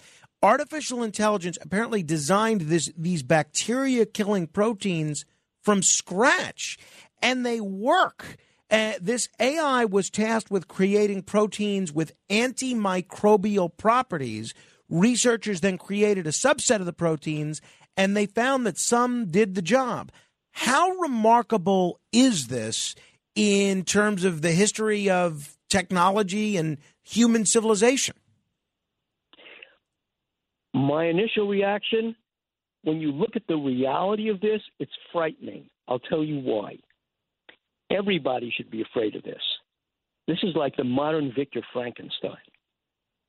A computer, an artificially intelligent quantum computer, created out of protein a new strain of microbial life. I mean, if, first of all, this flies in the face of everything in the Bible, but the, um, the point is that a computer created life on this planet. Be very afraid. What does that mean? It means that an artificially intelligent computer according to these scientists, now has the ability to create bacteria that can do all sorts of things. Let's say, between us and our audience, that a rogue scientist or a well meaning scientist who's a little fuzzy in the uh, attic inserts an algorithm into that type of computer, which is the um, instruction to clean the planet up from climate change, get rid of all the pollution, clean the planet up from climate change. Invent a bacteria that will do that. Do you know what that that bacteria would do, Frank? Well, I imagine it wouldn't be a good situation for those of us that are still driving non electric cars, for starters. It would kill us. Because if you want to bring the planet back to its original condition, right, its climax community condition, get rid of civilization. So you do it's think there's a, civilization that's destroyed the planet since the 19th century? We now know that the basic forces of this planet have been altered due to human civilization, to human technology civilization, starting with the age of machines in the 19th century. My theory is that if a computer is told to get rid of all the pollution, that's what they will get rid of us. And it's my theory, it's happened before. We're not the first civilization on this planet. The so you do think that uh, all this AI advanced technology could lead to some sort of a, a, Terminator type situation where artificial intelligence turns on its creators and gets rid of us? Sure. All you have to do, the algorithm, use the H5N1 viral strain. That's bird flu. And that bird flu has been infecting flocks across the planet. Right now, we believe that that particular version of the flu does not transmit to human. It is zoonotic, but it doesn't transmit to human beings. It needs a, a, an intermediary party. That intermediary party are pigs. So that's why bird flu and swine flu are remarkably mm. alike. And swine flu, because human beings eat pork, swine flu would be a way for the virus to migrate into the human population. And we don't have a cure for it. Um, in terms of AI, right, and what we're doing. What do you think we should be doing as individuals? What should uh, these uh, big tech companies that are rushing to invest in AI, almost like it's the new space race, uh, to implement the AI technology in their search engines? And what should government be doing? Individuals, private sector, big tech companies, and government. How can we? Kind of, I don't know that we can make sure, but what can we do to try not to be exterminated by AI? You impose upon AI, just the way you impose upon all robots, Isaac Asimov's first rules of robotics. Rule number one is that a robot, and I'm considering artificial intelligent computers to be robots, that robots shall not, as a matter of law, as a matter of algorithmic law, shall not kill, cause grievous harm, or through their inaction allow the death or grievous harm to human beings. That's the first rule of Asimov's robotics. We impose that rule. We impose that rule. That is one step in the right direction. All right, we're going to continue with Bill Birnes in just a minute. Uh, if there's time, I want to talk a little bit about these Idaho murders and uh, what the killer here, Bryan Kohberger, might have been thinking and what might have driven him to uh, kill a few innocent people in the manner that he did. This is uh, The Other Side of Midnight, joined for the hour by Bill Birnes, New York Times bestselling author. Uh, you could go on uh, Amazon and check out his work. A lot of great books on there. B I R N E S. S. This is The Other Side of Midnight, straight ahead. The Other Side of Midnight. Midnight. It's the Kia Summer Sticker Sales Event, so give your friends something to look at, like a B&B with an ocean view, an endless field of wildflowers, or a sunset that needs no filter. Make this a summer to share and save with a capable Kia SUV or powerful sedan. See your local Kia dealer or visit kia.com to learn more. Kia, movement that inspires. Call 800 334 Kia for details. Always drive safely. Sale applies to purchase of specially tagged 2024 vehicles only. Quantities are limited. Must take delivery by 7824. It's The Other Side of Midnight with Frank Morano.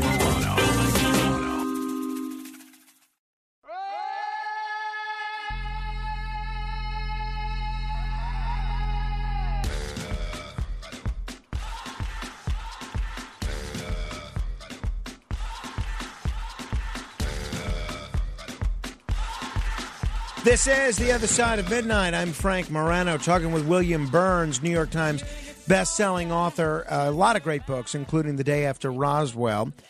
Bill, uh, Bryan Kohberger, uh, this uh, horrible situation in Idaho, a lot of people have been scratching their heads in search of some sort of a motive. Any theories here as to what went on? Yep, I do. Um, he was a criminology. First of all, he's a sociopath. So we know that. He's described his own symptoms. He's delusional. He's divorced from reality.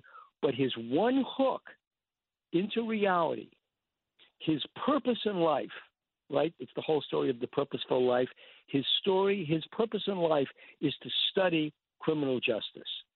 So from the time he's in college in Pennsylvania, um, and then all the way through to um, Washington State. He is a graduate student in a PhD program. That's not small stuff, in a PhD program studying criminology. Who's he studying? If you're studying serial killers, the archetype of serial killers has to be Ted Bundy. And I believe from the um, snapshot of his crime that he's reenacting the crimes of Ted Bundy, who becomes his hero. That's my theory, that he's reenacting because his murders in that um, student apartment house, those are Ted Bundy's Chi Omega sorority house murders. Wow. wow. His tracking of this one uh, of this one young lady who was um, a, a female student there, he kept on texting her and visiting the same cafe where she ate over and over again, that is Ted Bundy's first crime of Lynda Healy.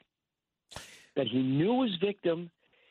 In fact, when we were writing our book, The Riverman, which people should read, which is the snapshot of a serial murder case, when we were writing our book, The Riverman, we found out that Ted Bundy was cashing his checks based on the time stamp on the check, Frank.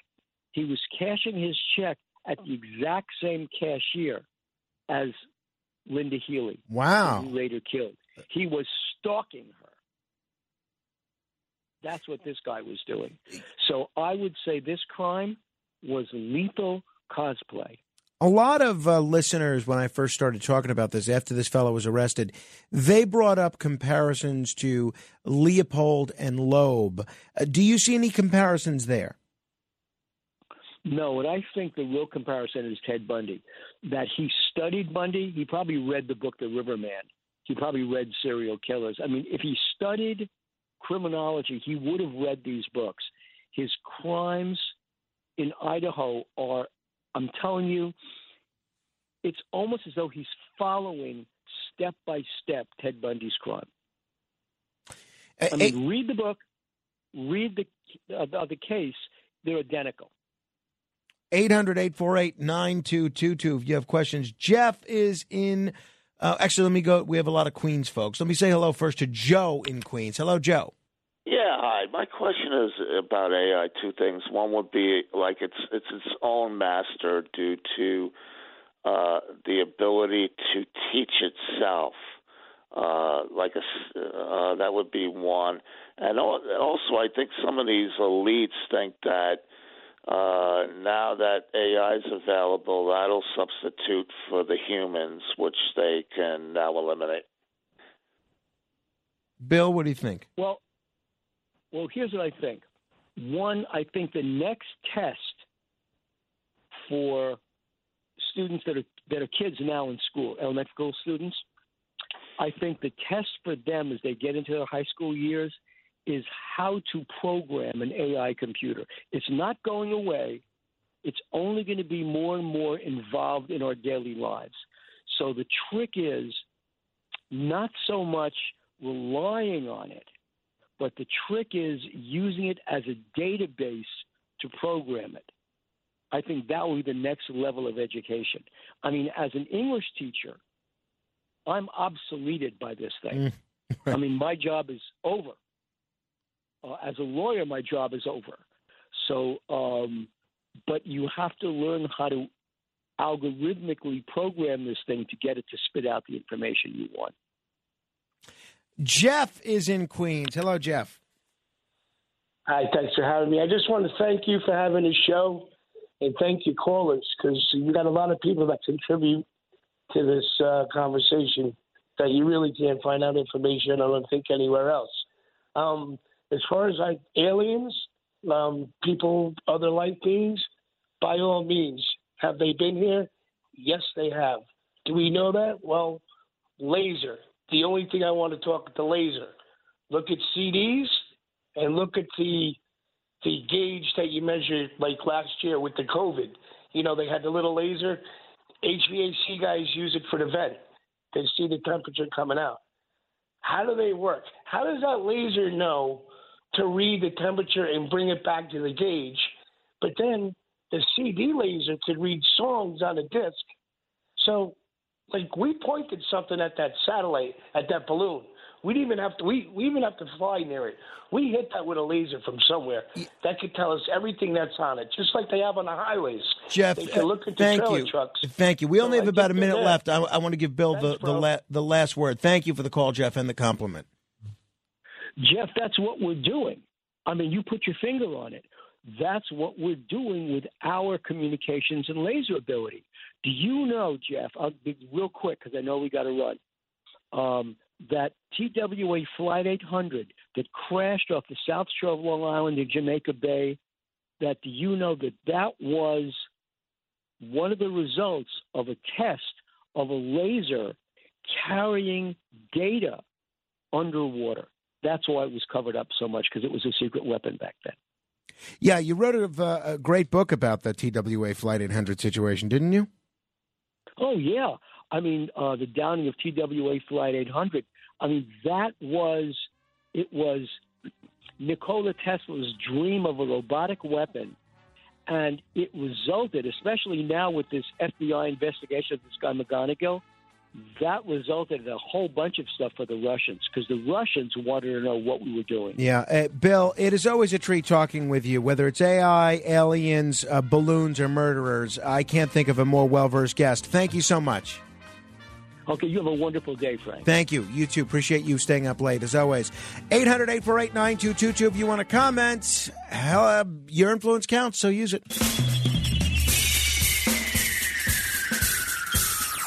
This is The Other Side of Midnight with Frank Morano. They're running a strange program, y'all. Now, here's Frank Morano.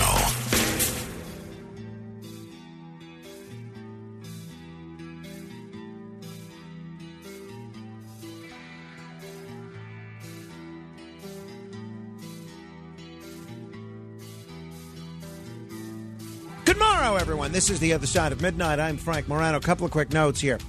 One, I did get hungry, and uh, just about a minute and a half ago, I consumed a banana that is believed to have been uh, uh, uh, believed to belong to Curtis Sliwa. However, it was not labeled, and we now have signage up here telling people very specifically put your name and the date on your food in any common area. Otherwise, it's Mad Max Beyond Thunderdome. It's all up for grabs. I used the banana peeling method that I described earlier, which is instead of peeling it from the stem, peeling it from the other end of the banana. I have to tell you, it was great. The first time I've done it, and I am a convert. This is my Saul of Tarsus moment. There was none of those annoying banana strings. I had this great handle to hold the banana. It was terrific. Terrific. You just pinch the the the non-stem end of the banana. I'm not going to call it the bottom because to me from now on it's the top. I am going with the monkey method. And let me tell you something. I recommend it to you. 800-848-9222 if you want to comment on that. Let me take you back in time to 26 hours ago where I referenced uh, the interview, the the appearances that Dr. Sky is going to be doing on this show. Now, Dr. Sky comes on every two weeks, right? So this is what I said at the very top of our show. A bi-weekly tradition continues. Now, then Dr. Sky says hello, and he says to me, Well, good morning, Frank. Good to be with you and the listeners in our bi monthly event here. So he's on every two weeks. That's twice a month. What does bi weekly mean? Let's start with that. Matt Blaze, I say the term bi weekly to you. What does that mean? It means every other week. Every other week. Uh, you concur with that, Kenneth? Indeed. Now, here's what's interesting both of them are right. However, if you go to the dictionary, there are two definitions of the word biweekly. And I have to tell you, and it's the same with uh, with biannual as well. This is absolutely ludicrous. And apparently it's been this way in the English language for 150 years or so. And it needs to end, right? So biweekly means occurring every two weeks, just as Matt Blaze, Kenneth, and I all meant it to mean. But it also means occurring twice a week. There are two definitions of the word biweekly. It means occurring every two weeks or fortnightly, and it means occurring twice a week. For instance, you know, Andrew Giuliani is on Sid Rosenberg's morning show on WABC in New York twice a week. He is on on a bi-weekly basis. Dr. Sky is on with me every 2 weeks. He's on on a bi-weekly basis. Both definition of definitions of the word are are correct. My friends, this is insanity. This is insanity. Additionally, let's look at bi-monthly. Same situation. Uh, bi-monthly has the same two definitions. One, occurring every two months, and two, occurring twice a month. So, Dr. Sky is on with me every two weeks, which is twice a month. So, technically, he's on both bi weekly and bi monthly. This is absolutely ludicrous. We have a situation where biweekly and bi-monthly could be used to mean the same thing or they could be used to mean very different things. So, I think we need to stop this. Biweekly and bi-monthly should not mean the same thing, and yet they do. It's like that uh, when Jon Lovitz was the liar, and uh, people would always say, "Oh, that seems unbelievable," and he would say uh, say something to the effect of, "And yet it happened."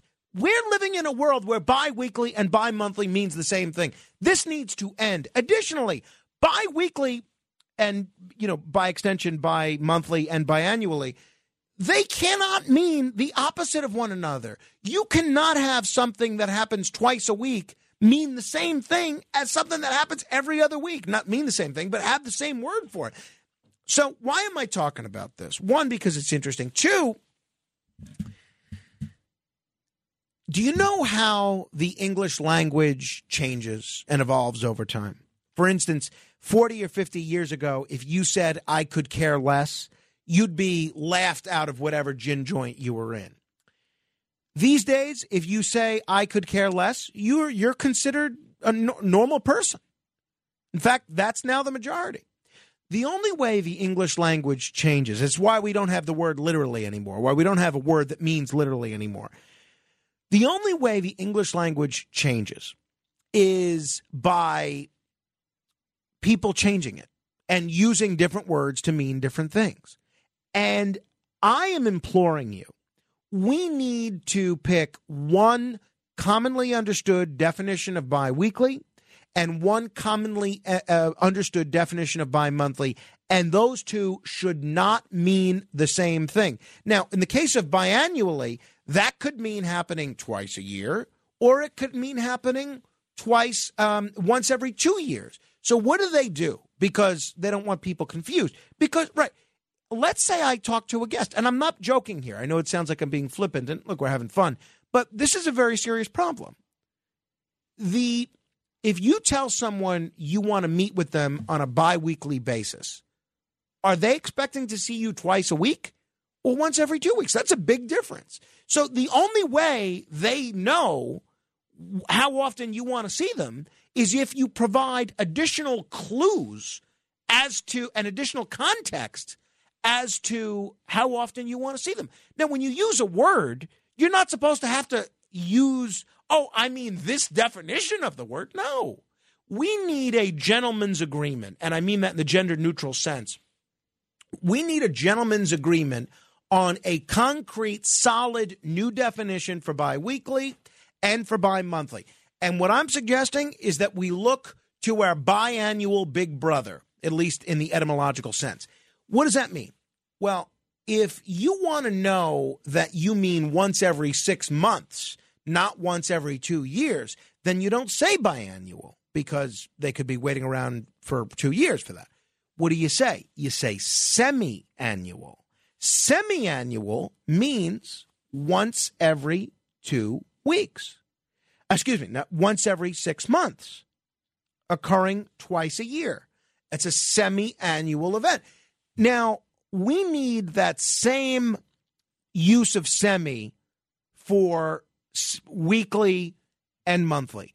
Have you ever heard the term semi weekly before? I haven't. That's what we should mean when we say twice in a week. Forget about bi weekly. Semi month, semi weekly should mean twice in a week. Semi monthly should mean twice in a month. Bi weekly every two weeks, bi monthly every two months. That is my proposal for the English language. Those of you that speak this language, you're welcome. But it only works is if everybody buys in. So what I'd like you to do today, I would like you to sign the well, eh, virtually sign it anyway, the semi weekly, semi monthly pledge. And what I'm asking you to do is every day for the rest of your life, use the words semi monthly and semi weekly to mean twice a month and twice a week. I'm going to talk with Dr. Sky, for instance, uh, privately. And he was kind enough to give me a, a, shout out when he was on the Cats at Night show yesterday talking to Dominic Carter. So I owe him a thank you for that anyway. And I'm going to ask him the next time he's on the show talking about the frequency of his appearances, he should refer to it as semi monthly. So that is my suggestion. Who's with me?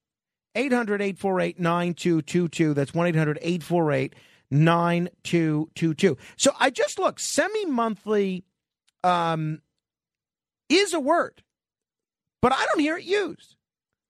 I do not hear it used. So I, I let me check on the definition of semi weekly here. So I, I'm not claiming to have invented semi monthly or semi weekly. What I am claiming is to be the man that has popularized it. Okay. So let's use semi weekly to mean twice a week, and let's use bi weekly to mean every two weeks. Deal? Good? Great.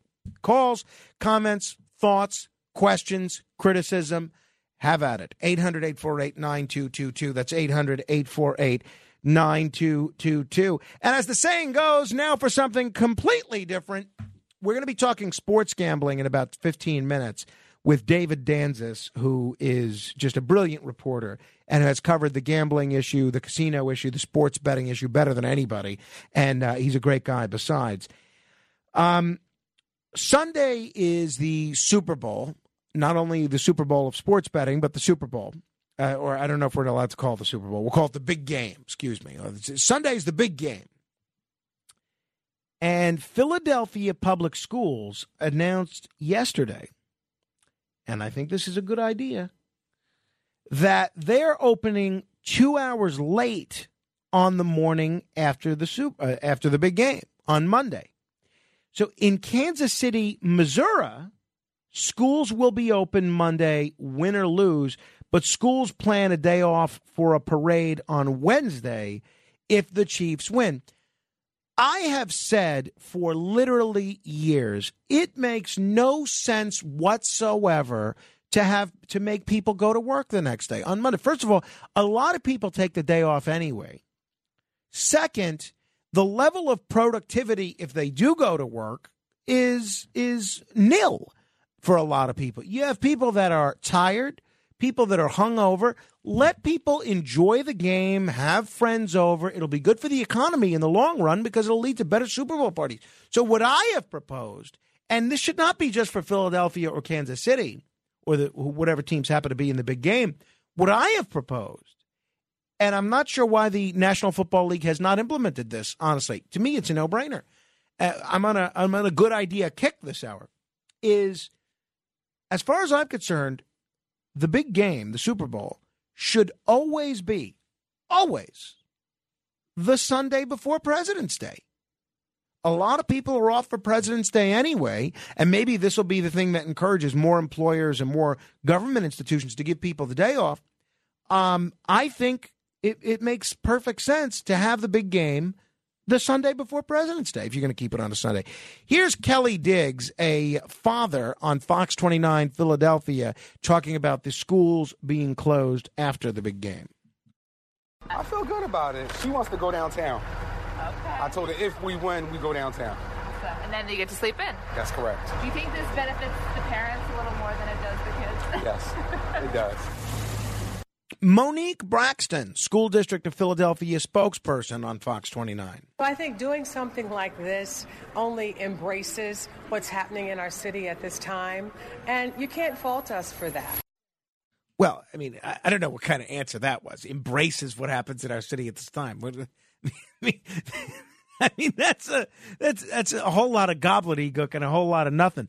But um, I I think this should not be just for Philadelphia school children. I think this should be for everybody. Give everybody the day off the day after the Super Bowl. And I'm not joking about it. I, I'm really serious. I think the the easy way to do this is just to have it be the Sunday before President's Day. Why not? It's in warm weather climates anyway. This year, I think President's Day is the following Monday. So what's a week, right? I mean, uh, to me, I think it's a no brainer. What do you think? Comment on semi weekly, semi monthly, semi annually, whatever, or the fact that Philadelphia schools are going to be starting two hours later because of the Super Bowl. A lot of parents don't think that's appropriate. They think schools should start on time. Maybe the kid's not a football fan. Maybe the parents are not a football fan. And why should parents have to worry about the inconvenience, for instance, of dropping their kid off two hours late just because a lot of people want to watch the birds play? What do you think? 800 848 9222, 1 800 848 9222. Let me say hello to Original Rick in New Jersey. Hello, Original Rick. Yes. Good morning, Frank. Good Morning. I, I agree with you. You got to. We have to wait. Have a way to discern the difference because the whole idea of language is to be able to understand each other. Right. And if there's if there's two meanings, it, it, you're going to have half the time someone making a mistake. This reminds me of midnight as well. I was doing. I, I used to drive a truck, and they'd say, "Show up at midnight Wednesday." Do you know how many dispatchers meant the beginning of Wednesday? Uh, uh, of course, you would say beginning of Wednesday, like we just passed midnight Thursday. Some people would have thought this midnight that just passed was Wednesday. At the end of Wednesday is midnight. At the end of Thursday, there's no real discerning of when midnight is. That is such a good point. I can't tell you how often I've um, had miscommunications, even though I emphasize it five times with guests who I book to come on 1.30 a.m. on Thursday. And then I say, you know, that's 1.30 in the morning. Yeah, yeah, yeah. And they're they're waiting around fri- till Friday morning, thinking that's the day. There's a lot of confusion, but that is in what I described. And thanks, Rick. That is um, the fault of the listener. The fact that no one knows what anybody is talking about when we use the phrase bi weekly or bi monthly, and the fact that in the case of Dr. Sky and me, that bi weekly and bi monthly can both be correct and mean the same thing makes no sense. You know, the Tower of Babel, the thing about the Tower of Babel, the reason no one understood one another is because they all spoke different languages. We're now in a calendar Tower of Babel where nobody understands what anybody is saying and we're all speaking properly. Well, I, I don't understand these optional words. Bi weekly can mean this or it can mean that. I mean, come on. Uh, uh, What other, what other, uh, what else can you do? I know flammable and inflammable is a special case because inflammable meant that it could be, you know, set on fire and people kept getting confused. So they dropped the IN. So flammable and inflammable mean the same thing. But wh- where do you have the same word meaning two very different things? Oh, what is that? Oh, that's zero. What does zero mean? Oh, well, that depends. Sometimes it means one, sometimes it means zero. It's just ridiculous. 800 848 9222. Uh, We're going to talk with David Danzis from PlayNJ in just a moment. George is in Manhattan. Hello, George. Hi, listen, for decades I've been wondering about this question, including midnight, you know. But let me tell you, what about biennial, uh, biennially? B I E N N I L L Y, biennially? Every uh, two years it should be, nothing else. Bi-weekly should mean every two weeks, uh, and uh, bi-monthly should mean every two months, you know. And then uh, uh, uh, I agree with you, you know.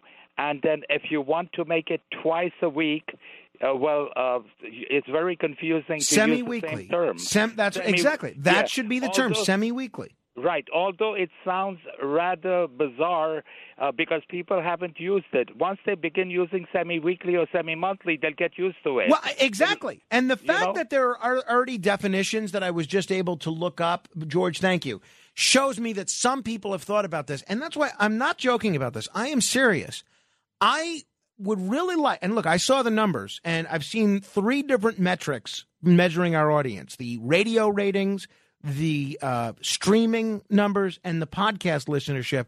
All of them are up significantly from where we are, where we were six months ago or a year ago and we're uh, adding more and more stations all the time. So if everyone in this audience was serious about taking this pledge that I'm asking you to take to use the phrase semi weekly and mean it uh, to mean, intend it to mean twice a week, we could end this bi weekly crisis once and for all.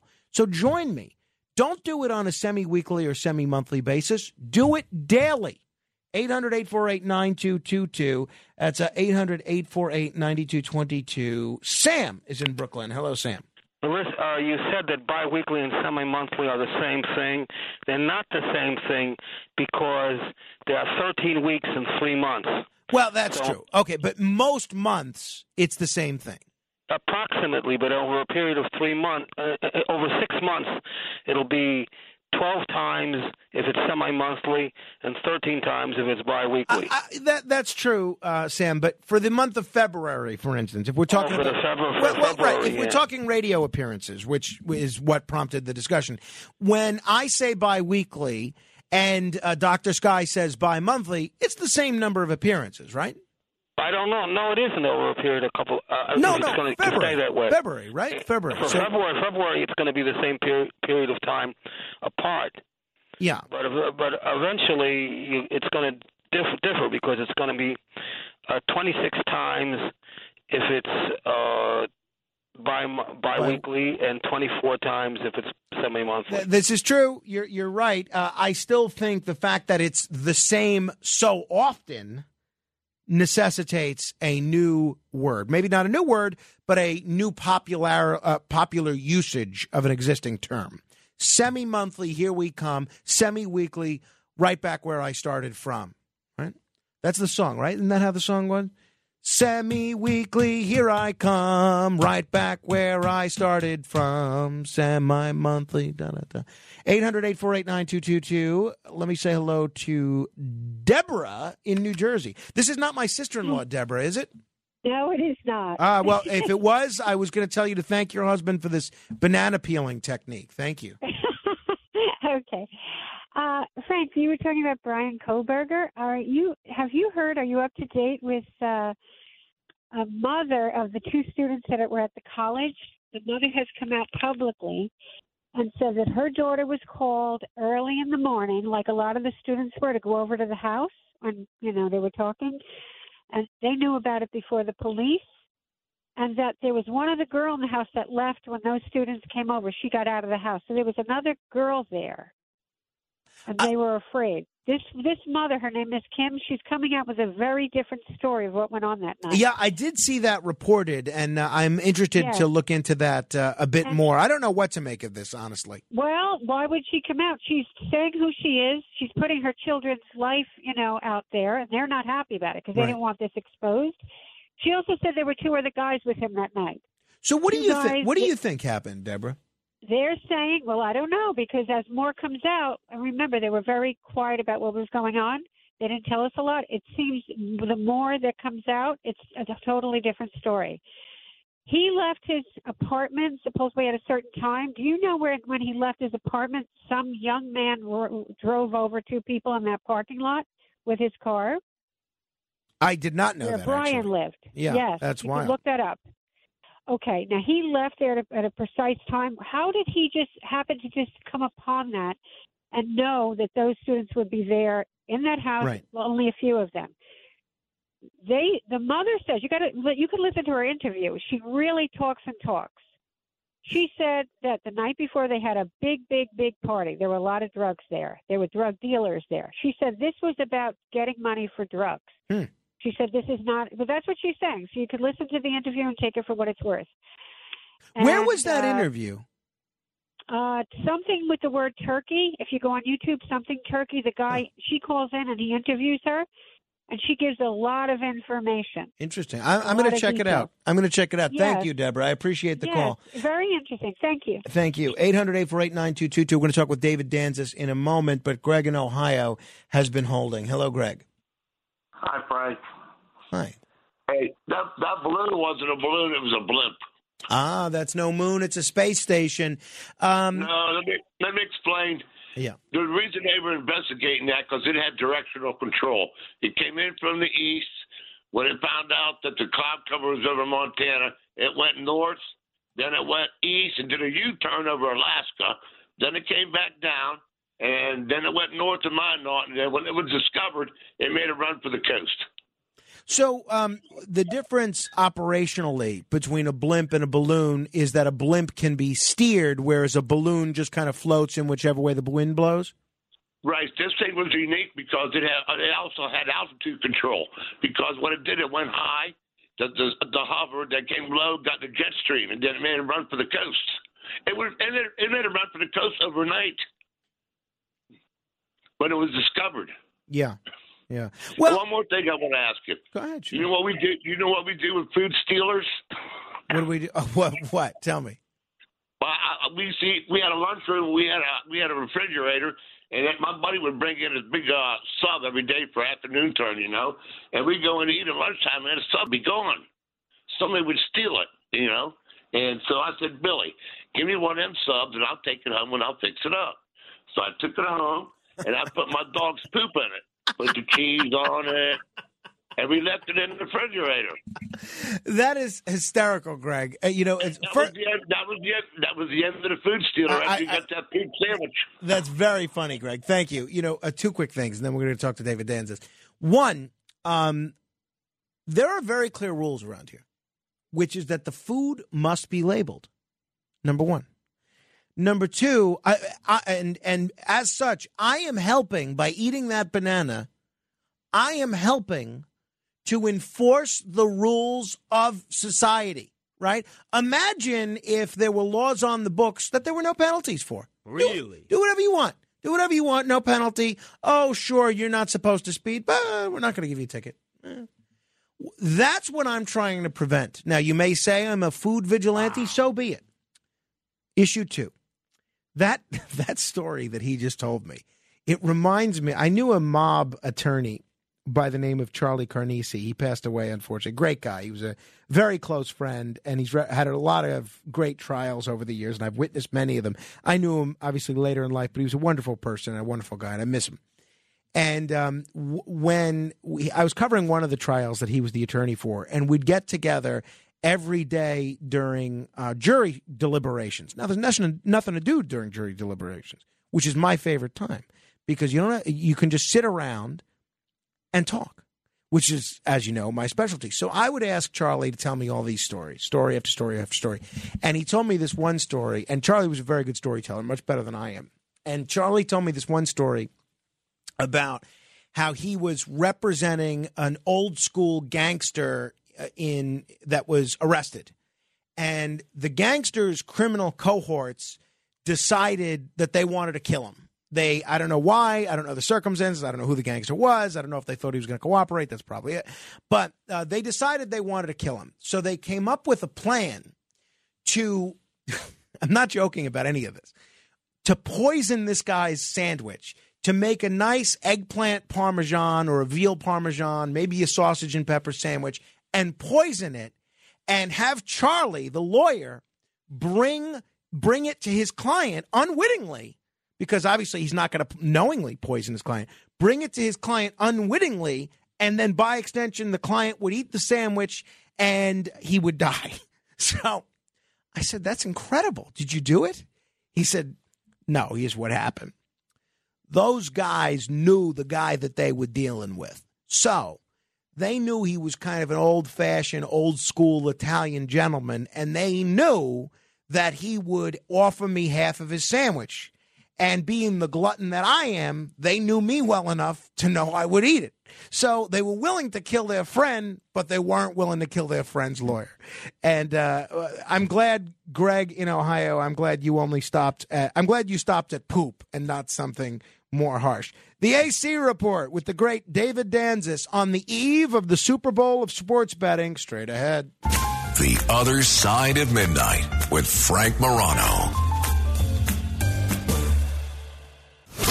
It's The Other Side of Midnight with Frank Morano. Frank Morano.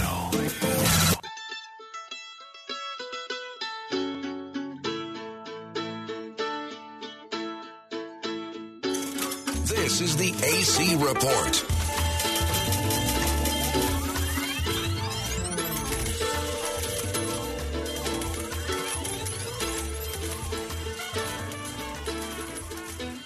Well, it blew up the chicken man in Philly last night. And they blew up his house too. Down on the boardwalk, they're ready for a fight. Gonna see what them racket boys can do. Now there's trouble busting in from out of state. And the DA can't get no relief.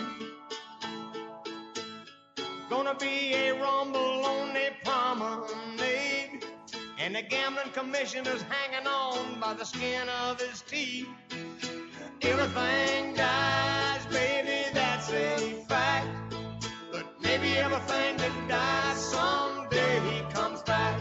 Put your makeup on, fix your hair up pretty, and meet me tonight in Atlanta. Well, Sunday is the big game, and for years, this was basically Christmas for bookies. Because for years, outside of Las Vegas, you really couldn't legally bet on sports. That didn't stop anybody from betting on sports, certainly didn't stop anybody from betting on the Super Bowl. But an interesting thing happened. Chris Christie's sort of gift to the country by having uh, New Jersey push forward with legalized sports betting in a case that was ultimately decided by the Supreme Court has led state after state, including New York, including Maryland, including a lot of other states, to move forward with legalized sports betting. So, what does that mean for the sports betting picture now? What does it mean for Atlantic City these days? If you happen to be in any of the uh, casinos, what's the best place to watch and enjoy the game? Here to analyze a few of those issues is the great David Danzis, lead writer for PlayNJ and former casino and Atlantic City political reporter at the Press of Atlantic City. David, good morning. It's great to talk to you again.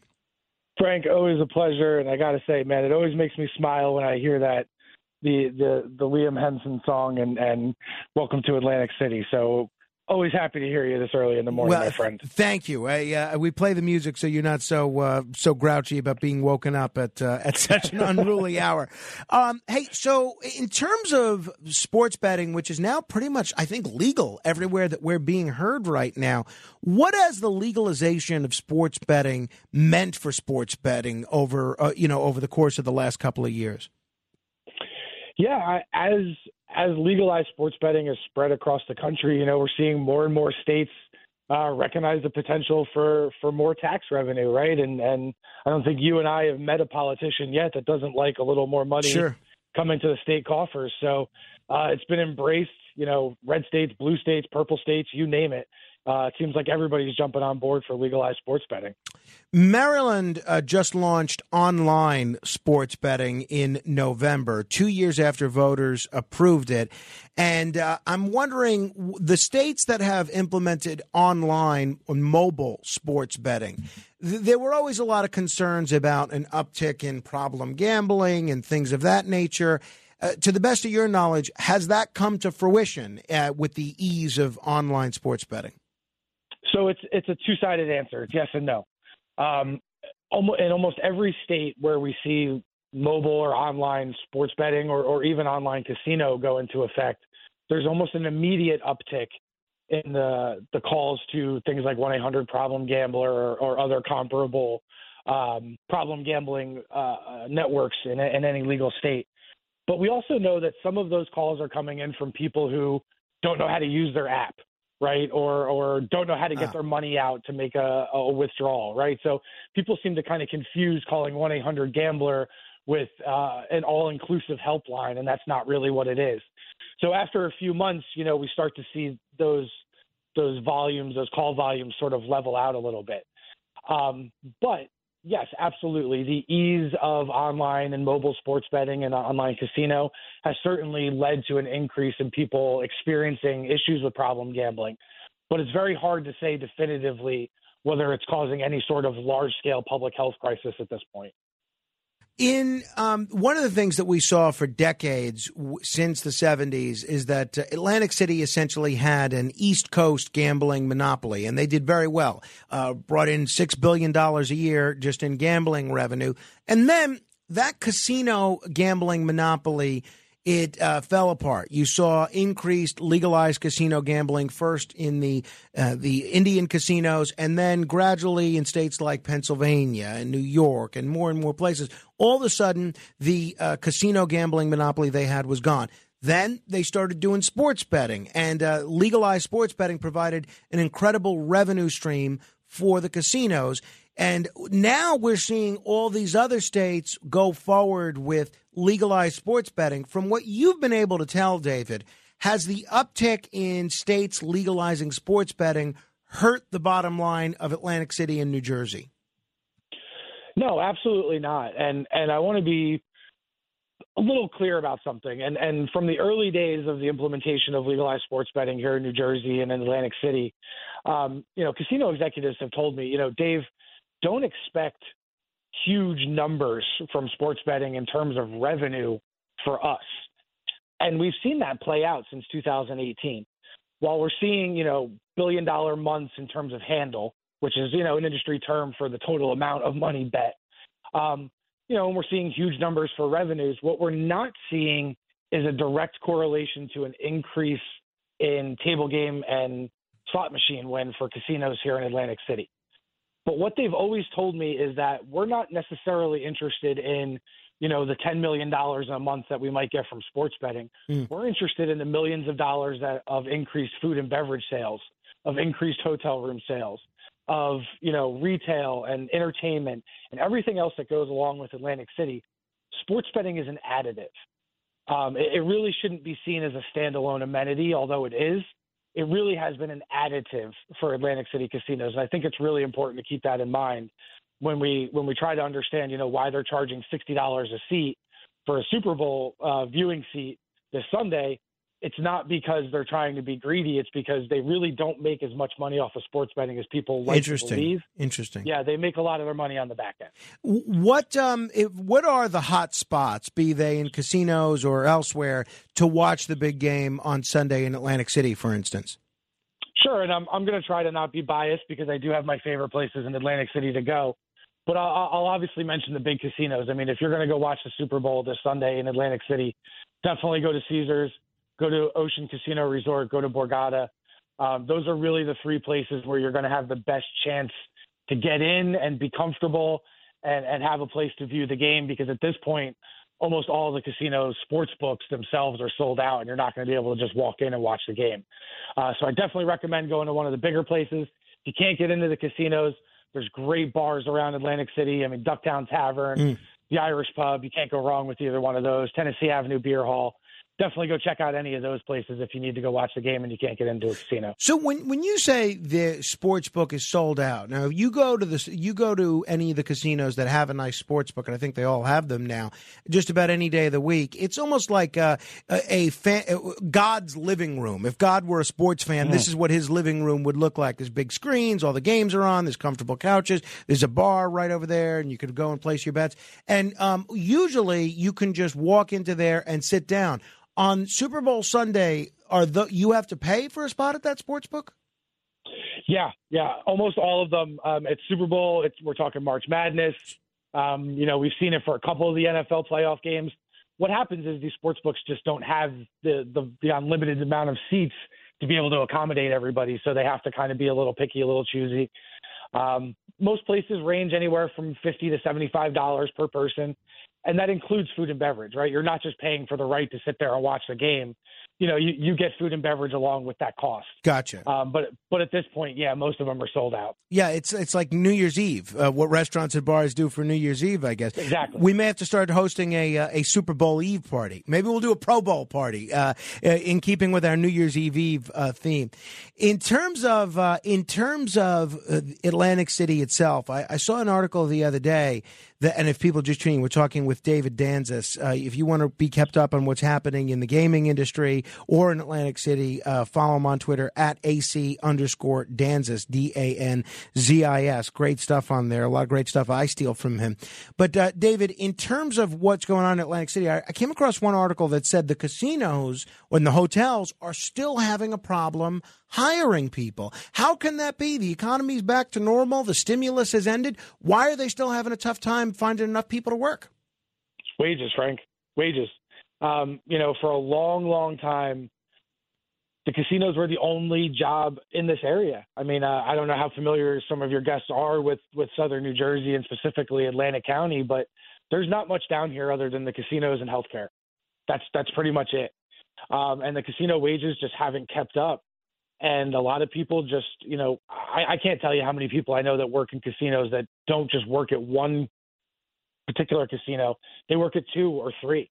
You know, they're a housekeeper at Golden Nugget on the weekends, and and then a housekeeper at Hard Rock four days during the week. And and it's just it's it's been really tough to get people not only to, to to stay committed to the job, but to continue to want to do it when everything from the culture of tipping has changed to sort of people's I don't know if entitlement is the right word, but people's attitude towards help has certainly changed. Um, you know, I know people who have been bartenders and porters for 30 years, and they tell me, you know, they can't even get guests to smile at them anymore. Everything Oof. seems to to just sort of be expected. Um, and it's just really it- it's killed morale in the city, and a lot of employees just aren't happy with their jobs the way they used to be, and it's completely changed the Atlantic City experience. And I really hope we can get back to something that resembles what it used to be, because one of one of Atlantic City's strongest points wasn't just the ocean or the casinos, it was the people that worked in those Right. places, and they made it special. And uh, I think we've lost a little bit of that, and I'd certainly like to get it back for, for all of our sake. Uh, no, uh, a- absolutely. Well, well said. And uh, your point about uh, people working at multiple casinos is right on the money. I, I remember years ago, even uh, that was the case. I would start a a craps marathon, and the craps dealer at at at Harrah's, you would discover and see eight or nine hours later would be then the craps dealer at Bally's. So that was happening even back then, and I, I've certainly observed it with a lot of dealers these days as well. One of the things that was being trumpeted for a while was, oh, look at the numbers, look at how great the numbers are, look at how great they are. About a mm-hmm. year ago, you were the first person to kind of break the story, and then a lot of people have emulated you on this, uh, that the numbers really aren't that great. The numbers are on, only look good for casino earnings because you're including mobile mobile betting and sports betting in the equation. From what you're seeing now, how are the gaming revenue numbers looking when you include mobile betting and when you don't? Yeah, and again, it's it's a it's a tale of two cities, right? I mean, we're talking about. You mentioned the six billion dollar number not too long ago. We're close to that again, right? But but that is in the totality of the industry. That includes retail, casinos, mobile, and sports betting. And that's not the metric that we used in 2006 when we hit that six billion dollar Mhm. mark, right? That was purely slots and table games in Atlantic City casinos. So the way we look at the market has changed. The truth of the matter is, six of the nine Atlantic City casinos are still struggling. And when I say struggling, I, I need to be clear. We're not talking about they're, they're in, in imminent danger of closing their doors tomorrow. We're talking about they're not growing. And when you're in the casino in the gaming market and you're not growing, you're essentially dead. Um, so we, we have a problem here where we have three performers who are clearly outpacing the rest of the market, and then we have six performers who are who are really struggling and trying to find a niche. And we need to get them healthy again before we can really start saying Atlantic City is back because it's not. And and anybody who says otherwise is just not being truthful. The big three that uh, that are doing well uh, that's Borgata, Hard Rock, and Ocean. Correct. Yes. Yeah, and um, a lot of great other properties, and it's great to see them investing in restaurants and renovating rooms, and hopefully that uh, that will come around. But I have to say, it's one of the most frustrating things in the world when you visit a casino in the middle of the day and there's one craps table open, and it's so crowded you can't even uh, elbow your way in there. It would be nice if there was enough staff to have maybe two craps tables open, and you could have more people uh, have more people playing. A- As far as you're concerned, uh, David, what is the best way to kind of get back to that um, culture of the old Atlantic City, where uh, people are, where they're not struggling to hire, and it's a better experience for the workers themselves? Oh man, you how much time you got? um, no, you just hit on one of them, right? And and one of my biggest pet peeves as a gambler um, has been a rise in minimum table limits and you know nonsense like six five blackjack and triple zero roulette. I mean, these kinds of things are killing the Atlantic City experience, Frank. and it, it's all because you know corporations now dominate the casino industry, where we used to have sort of mom and pop shops, Right. although even that's sort of misleading. But you know, we had smaller operators here in Atlantic City, and now we've got the large conglomerates, and they're just not as interested in sort of that personal touch. Um, I think they're starting to come around to it. I think they're starting to realize it a little bit more. Um, you know, we do have some some new players in the market. You know, the, the folks that just took over Bally's. You know, they're doing a really good job with trying to have that personal connection. Um, I think the folks over at Ocean are doing a great job with that. Um, Golden Nugget's always been a very you know person to person casino. That's what we need to get back to, Frank. I mean, if you sit at the craps table and you have a heater and you're walking away with with you know five figures worth of chips in your pocket, you used to be able to get a steak dinner in a hotel room. Right. Right. Now you're lucky if they'll go get your valet car. You're, you're you're exactly exactly right. Hey, um, what is this? I see that people are not allowed to bring their guns into Atlantic City hotels. Uh, I'm pretty pretty happy about this because I've seen some pretty unruly players when things go south at that craps table. But what what's the rationale behind no guns in the casino? It's like the old west. Yeah, this is this is just a direct response uh, to an ongoing legal battle here in the state of New Jersey. Um, I don't want to get too much too into the weeds here, but the casinos have taken have exercised their right as as private property owners to exclude firearms on the property. Um, so they put out a statement yesterday in response to what's going on in New Jersey, saying, you know, leave your guns in the car, leave your guns at home. Uh, you- you're not allowed to have them on the casino floor. You're not allowed to have them in the hotel. If you do bring your firearms onto the premises, you will be charged. Uh, finally, David, is there any word on what's happening to what will happen to what was the Atlantic Club and before that the Atlantic City Hilton? It's a, a very nice location, and there's always been a lot of speculation about what's going to end up there. And uh, at the same time, I know they're in the process of knocking down the old Trump Plaza. I think Carl Icahn owns that property. That is probably the most prime real estate in all of Atlantic City. Is there any indication in what they might put there?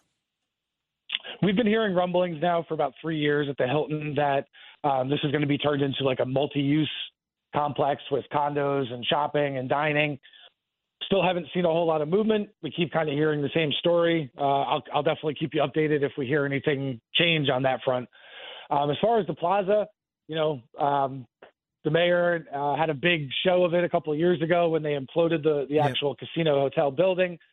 The the parking structure is still there, and so far, Carl Icahn and the city have not come to any sort of um, agreement, if you will, on what to do with that property. But I think you hit the nail on the head. For my money, that is the most prime piece of real estate in Atlantic City and possibly on the East Coast. David, it's always a treat to talk with you. Hopefully, we can connect the next time I'm in Atlantic City. Thank you very much. Always a pleasure, my friend. Be well. Thank you, David Danzis. Uh, read him at PlayNJ. He's the lead casino reporter there and a guy that knows his stuff and just sounds great. Big fan. All right. If you want to comment on any portion of our conversation, you can do so 800 848 9222. That's 800 848 9222. This is The Other Side of Midnight. Straight ahead. The other side of midnight. Midnight. It's the other side of midnight with Frank Morano.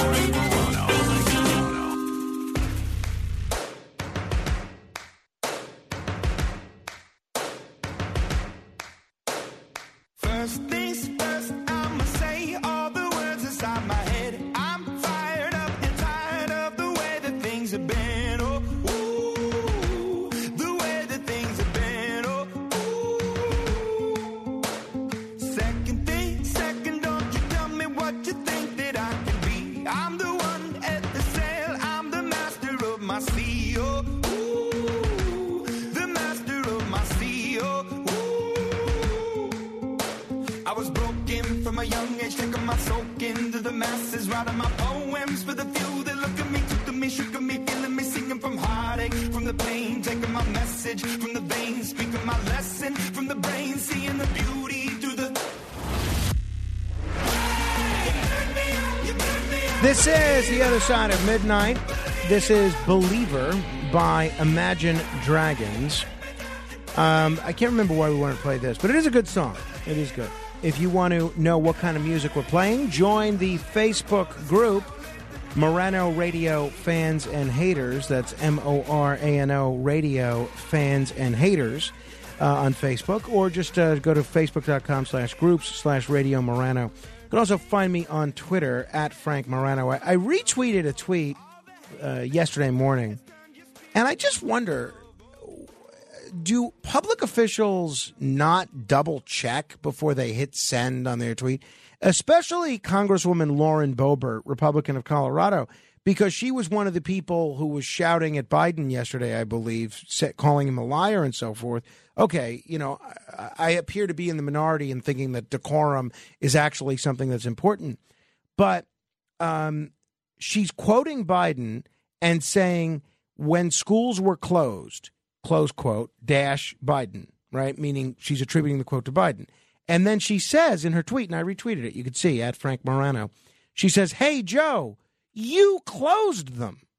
And I'm thinking, how does Lauren Boebert not know that the close the schools were closed in 2020 before Biden was even president? How could she think in the middle of the State of the Union, and she tweeted this at 9:54 p.m. Eastern, how could she think that Biden closed the schools when he wasn't even president? I, I, it just, it just, it, it underscores to me that we're now in an era where members of the media, politicians, and members of the public, they're just so into being first and capitalizing on whatever's happening at the moment and maybe becoming viral with a tweet. And look, I've probably been guilty of this. I'm sure I have.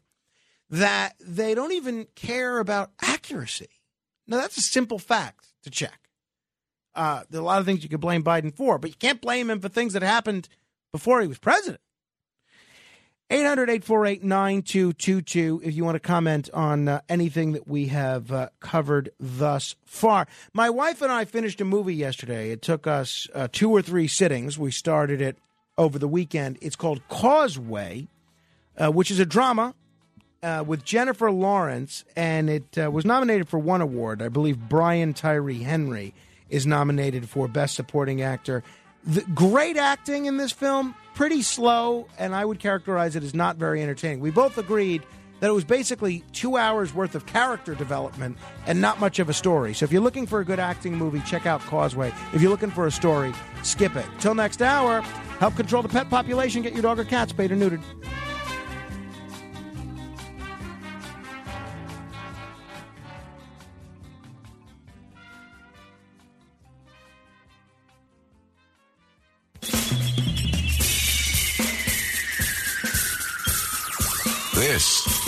Other Side of Midnight with Frank Morano. They're running a strange program, y'all. Now, here's Frank Morano.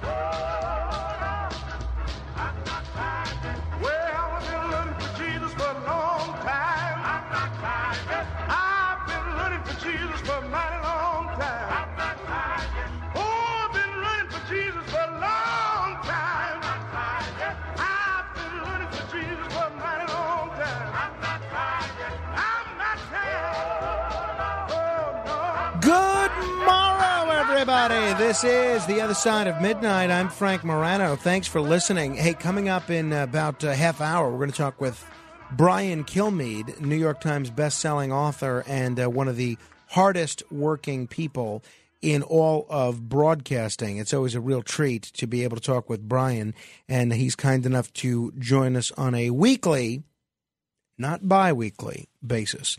800-848-9222 if you want to weigh in on anything we have covered thus far. I was listening uh, the other night not last night but the night before to the cats at night show which is a great show. If, if you read the interview that i did with all access which i shared on my facebook page at uh, facebook.com slash morano fan they asked me one of the questions they asked me 10 questions and i answered them. One of the questions was um, just to go through my schedule, which was a pretty intimidating thing because I really had no idea how little time I have for anything else. You know, sometimes, for instance, I'll fantasize about well, well, whatever. I'll I'll I'll save that story for a little later or tomorrow because it's a lengthier a lengthier d- discussion. But anyway, I said at 5 p.m., once my wife finishes her workday right around there, she'll look after my son so that I can start working on that day's show. And I said, I start working on the show while listening to the Cats at Night show. I said it is the only radio show that no matter what I'm doing, I make sure never to miss.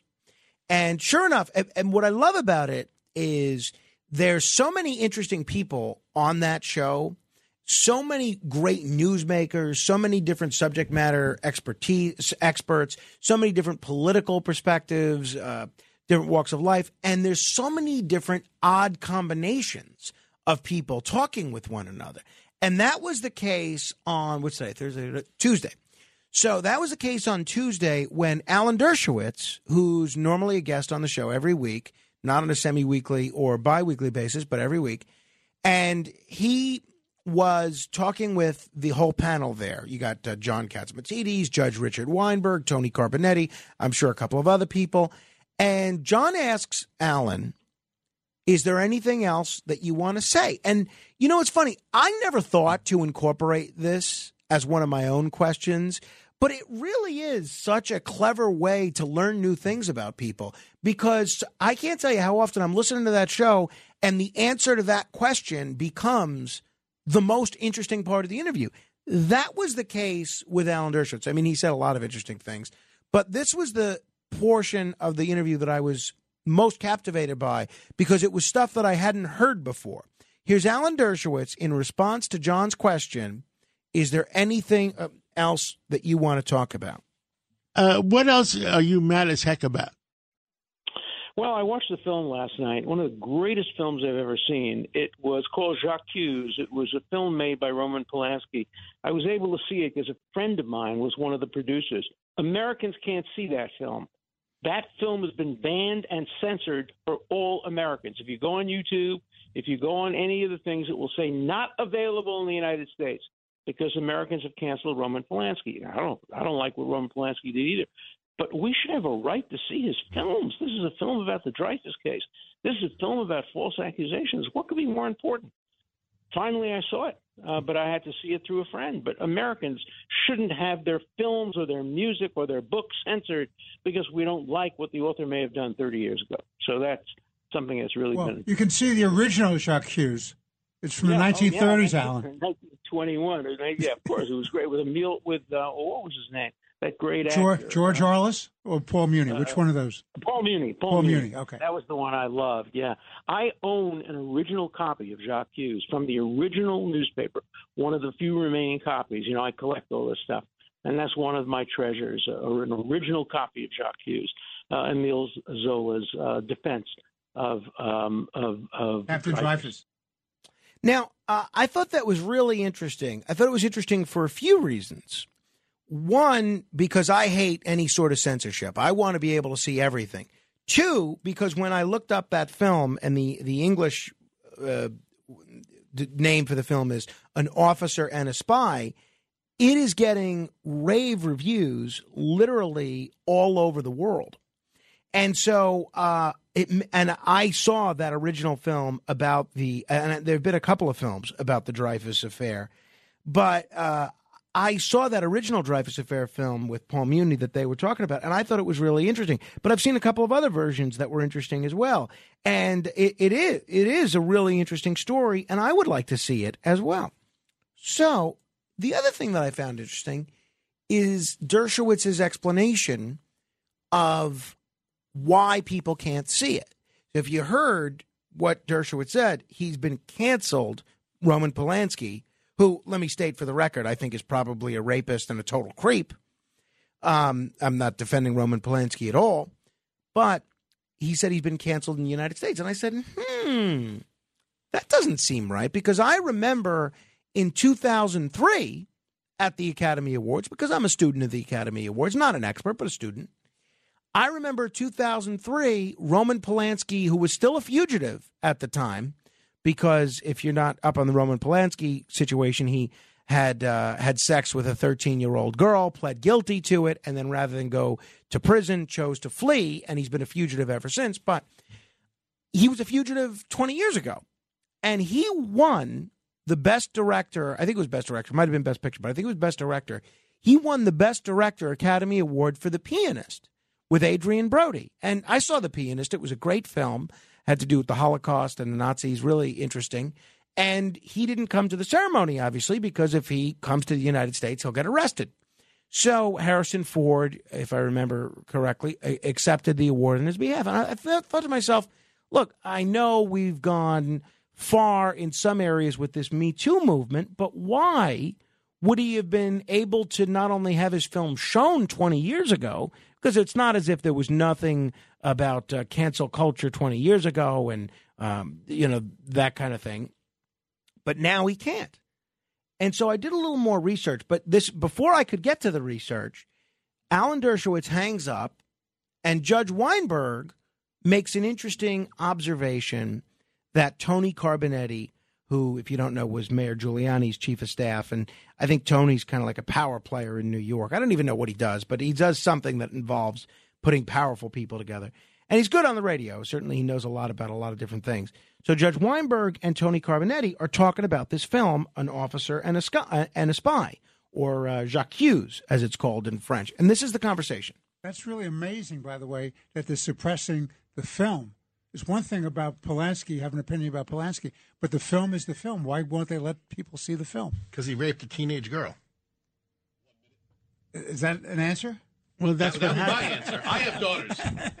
I That's have my daughters. answer. I have daughters too. Wait, you have two You- daughters. You, don't have get two you don't get daughters. the profit in the United. States if you don't stand trial here. I have one. But If he stands trial here, he can profit here. So um, that made me even more curious. Tony's explanation. Tony is a smart guy, but I, I, I'm again remembering what happened with The Pianist, the 2002 film that won the uh, Academy Award in 2003. Why was, if that's true, what Tony said, why was he able to profit 20 years ago, but now all of a sudden he can't? So I did a little more research. So this film, An Officer and a Spy, immediately, as soon as it w- was released, was getting rave reviews. I mean, over the top rave reviews. Similar to what Dershowitz said about it being one of the best films he's ever seen. Everyone was saying it. And look, Polanski, rapist, total creep, but there's no doubt about it. He's a very talented filmmaker. I mean, if you've seen Rosemary's Baby, if you've seen Chinatown, you know uh, what an incredible filmmaker Roman Polanski is, and uh, certainly the pianist. So Polanski attended the Venice Film Festival when this film was released. And this was his first appearance at a major film event since he was expelled from the Academy of Motion Picture Arts and Sciences five years ago at the height of the Me Too movement. And during the festival, the head of the jury stated, quote, I don't separate the man from the art. I think that important aspects of the work emerges in the man. A man who commits a crime of this size, who is then condemned, and the victim considers herself satisfied with the compensation, is difficult for me to judge. It is difficult to define what is the right approach we have to take with people who have committed certain acts and were judged for them. I think these questions are part of the debate in our times. This fella also stated she would not. Um, oh, no, it was a female. See these European names. Okay, it was a female, not a fella. This woman also stated she would not attend a gala dinner in support of the film. Polanski's producers threatened to pull the film from the festival lineup. And it had nothing to do with the crime that he committed in um, in the 70s with it uh, with that 13 year old girl. Nothing to do with it. It was another incident. So apparently, there were two issues that uh, upset people with with this particular film, An Officer and a Spy. One was he compared his own situation, which centers around uh, you know him raping someone, to the Dreyfus affair, which is a film about wrongful accusations and so forth. And people did not like that.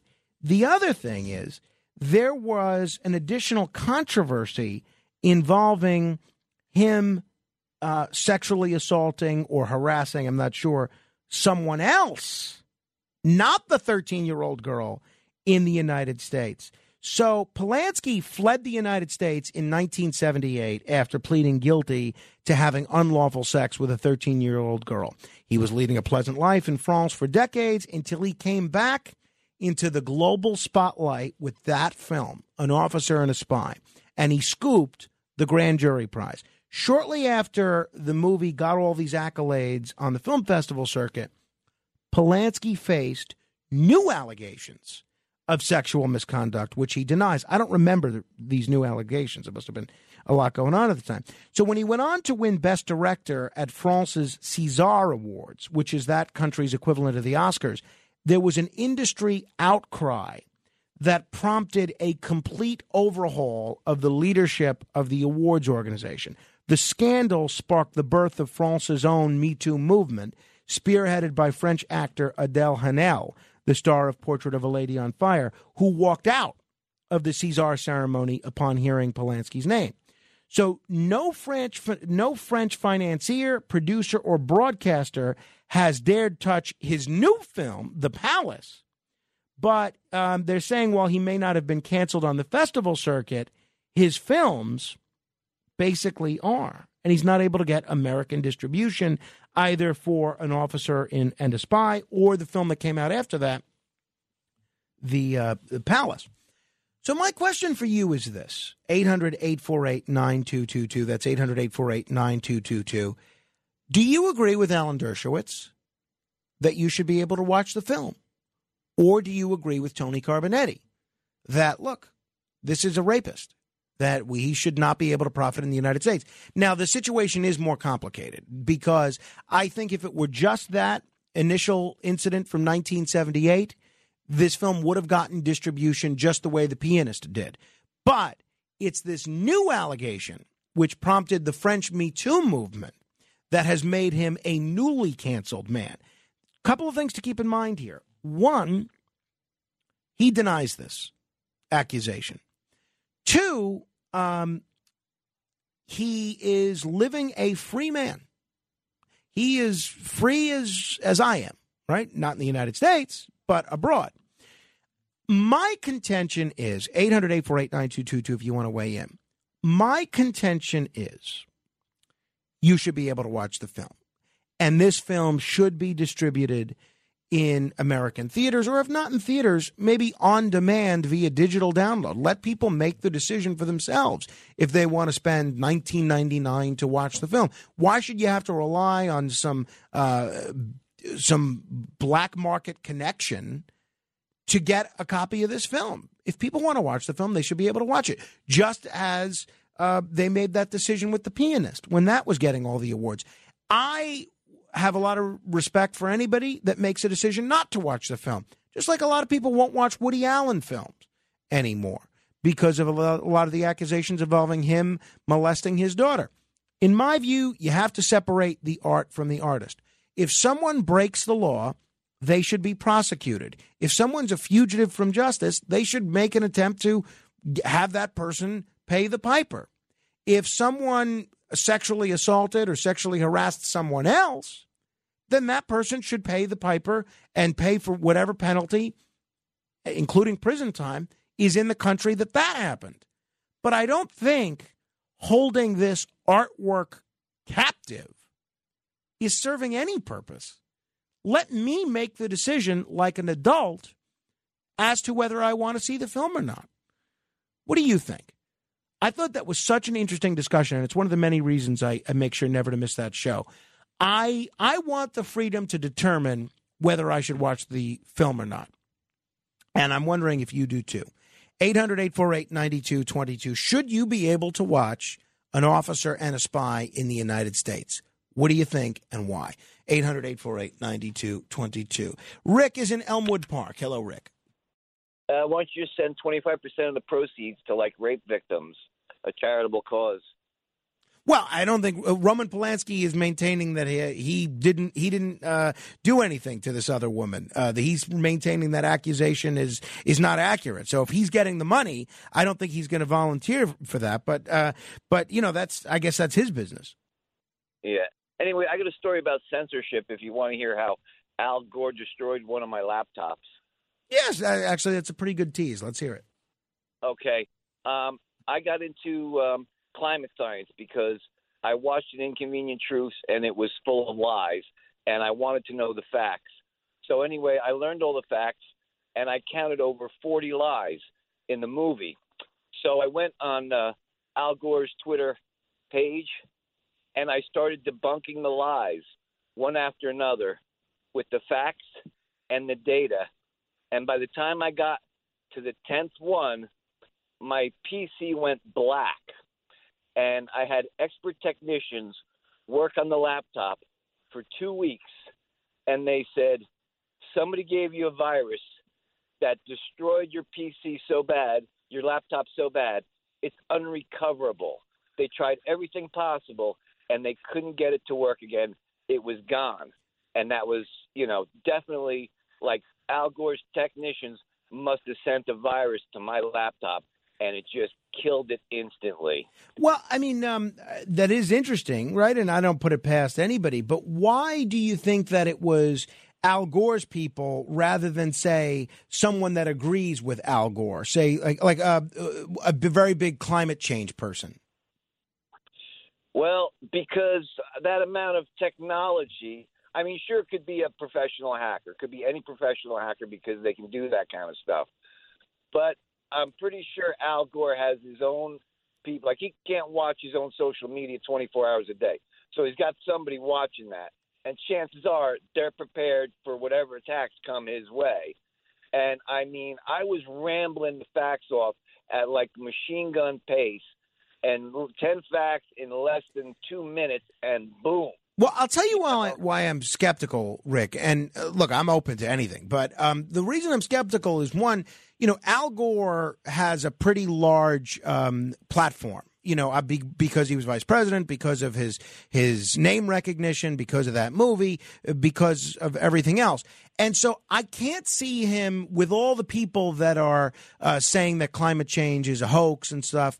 I can't see him choosing just to single you out, you know, Rick from Elmwood Park, just because you're tweeting against him. One, because it strikes me as, you know, using a bazooka to blow up an anthill. And two, and I, I don't mean that to be disparaging at all. It would be the same thing if, uh, if I was tweeting at Al Gore. I think he would just ignore me. But two, what stops you from just continuing to tweet from another laptop or your phone? Right, because I didn't have another laptop. Well, what about your phone? Or go to the computer and use the library there, or or a friend's phone or a friend's computer. Yeah, well, I could do that, but you know, it's an inconvenience. Plus, now it costs me whatever that laptop cost me six or seven hundred dollars. Right, but that's what I'm saying. Is it strikes me as such a um, such an overreaction when you can just continue, you know, after a little bit of an inconvenience and some cost, and he doesn't know your financial situation. Maybe you know, for some people, a new phone or a new laptop is is not a lot is not a big deal. But um, it strikes me as an unnecessary risk for the Gore people to take when you could just as easily just keep tweeting from another device. He would just shut it down again. Have you tried it again? No, I haven't tried it again. In fact, I've been banned from Twitter ever since. And even though Elon Musk now bought it, That is the I'm least still banned from shocking aspect of And that this of month- this phone call. month I got Ask me if I'm surprised this guy is banned from Twitter. saying that I didn't want trannies twerking in front of second graders. All right. Well, um, hopefully uh, under the Musk regime, you'll be restored uh, soon, Rick. Thank you very much for the call. 800 848 9222. Uh, Paul is in Manhattan. Hello, Paul. Hi, Frank. Uh, before I get to what I was going to talk about, just what the, what that other guy was just previously talking about. What he's calling, what he was talking about is called the dropout, where you just you just erase somebody basically. You erase their computer, and it's and it's done either automatically or manually. It's a common thing. I'm well versed in it, and it's a topic. It, you know, it's one of those topics that if you if you put it out there, you'll get a million. Okay. I'm all for it, uh, happened so exploring it. times. But w- do you think it was the? I, I could see it happening, but I could It see it being. No, no, no. All right. I, yeah, I understand. But I could see it happening, but I could see it happening by like a you know an ultra. Uh, uh, somebody that's really into climate change activism who sees all the things that he's tweeting to Gore and says, Yeah, I'll fix this guy. I'll show him. I'll send him a virus. For Gore to care about what Rick in Elmswood Park is doing It, it, I mean, I can't see Gore caring about it. It's it's literally the pressing of a button. It's that's how simple it is, and it can be done just in the spur of the moment. Yeah, if you know of a way that I can start doing that to people, I have a few people I'd like to start doing that to, Paul. You you gonna pay? Uh, how much would it cost? How many people are you talking about? I don't know, a half dozen Hundred bucks? total or each? No, per no no no no each. For, no, for the, half a dozen, six people. Yeah, Hundred hundred bucks each. Two min, three minutes of work. You just if you if you have their they have public IPs. All right, email me, Paul. Maybe we'll work something else out. Any, anyhow, about the um the uh, Alan Dershowitz. Yep. If you want to watch that movie, uh, according to what Alan said, it's very simple. Alan's a very smart guy. He should have known this already. Uh, do you use a VPN? Uh, I don't, but I have. Just change change change your location. I would recommend either Iceland or Austria. Right. And you can watch the stream the movie on on yeah on uh, YouTube movies. Yeah, Paul, but my my, my broader um, interest is having a conversation about corporate censorship and separating the art from the artist and whether we should have legal access in this country to that picture. I think that we should. 800-848-9222. What do you think? Ozzy is in New Jersey. Hello, Ozzy. Hello, Frank. How are you? I'm well. I Um, appreciate you asking. of I want to let you know that uh, I think your show's fantastic. It's very, very interesting, thought provoking, and all that. Thank you. That's very nice. There's no accounting for taste, I guess. Yeah, I, I guess so. Now, here's my my my feeling. I feel strongly about the whole Alan Dershowitz thing. Um, I don't know if you're familiar with uh, classical music and Richard Wagner. Richard Wagner was a, one of the great musical geniuses of the 19th century. Sure. and he was a virulent anti-Semite.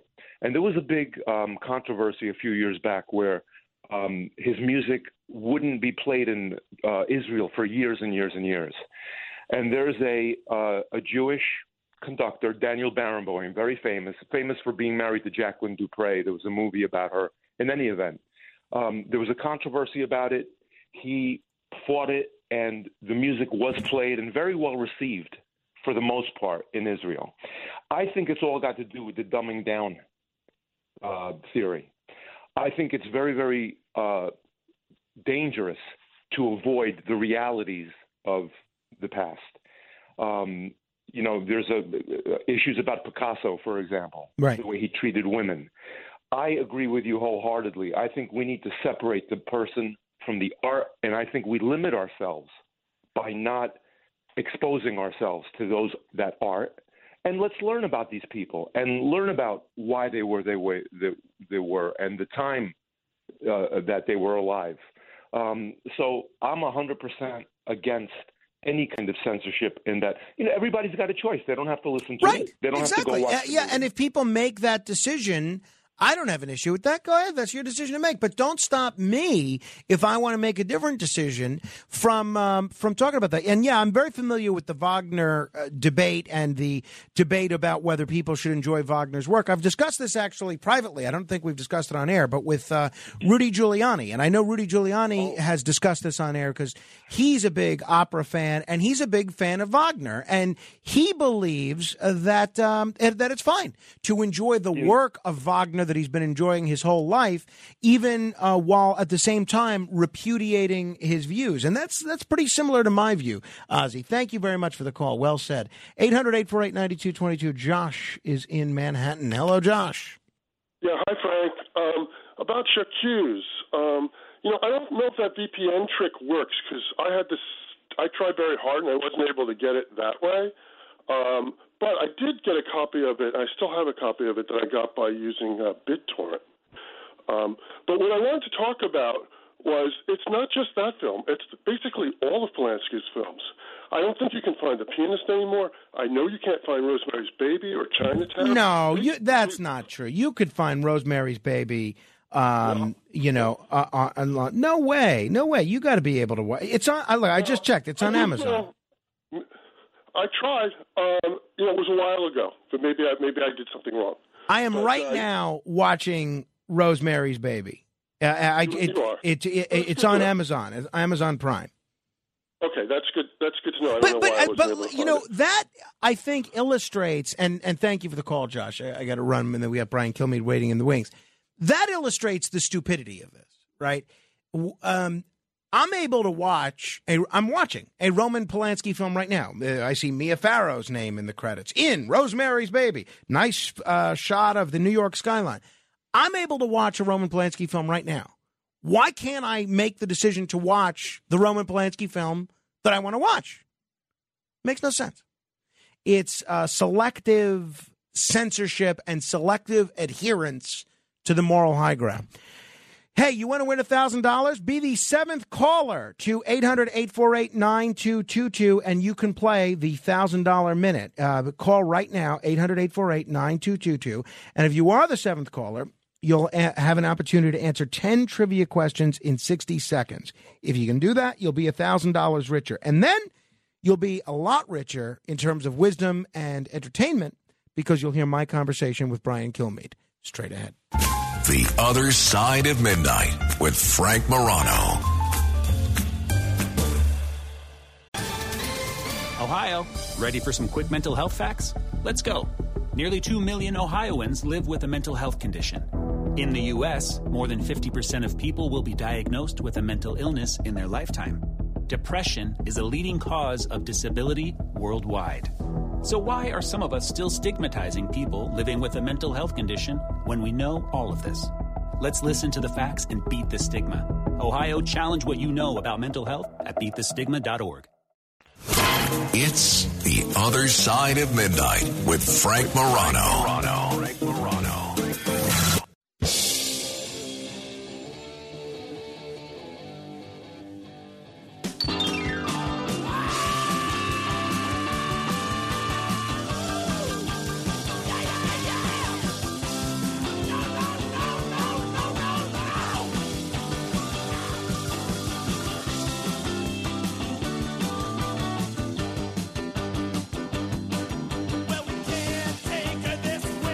This is the New York Doll Personality Crisis. Speaking of personality crises, we will talk with Brian Kilmeade in just a moment. But first, let's give somebody a chance to win some money with.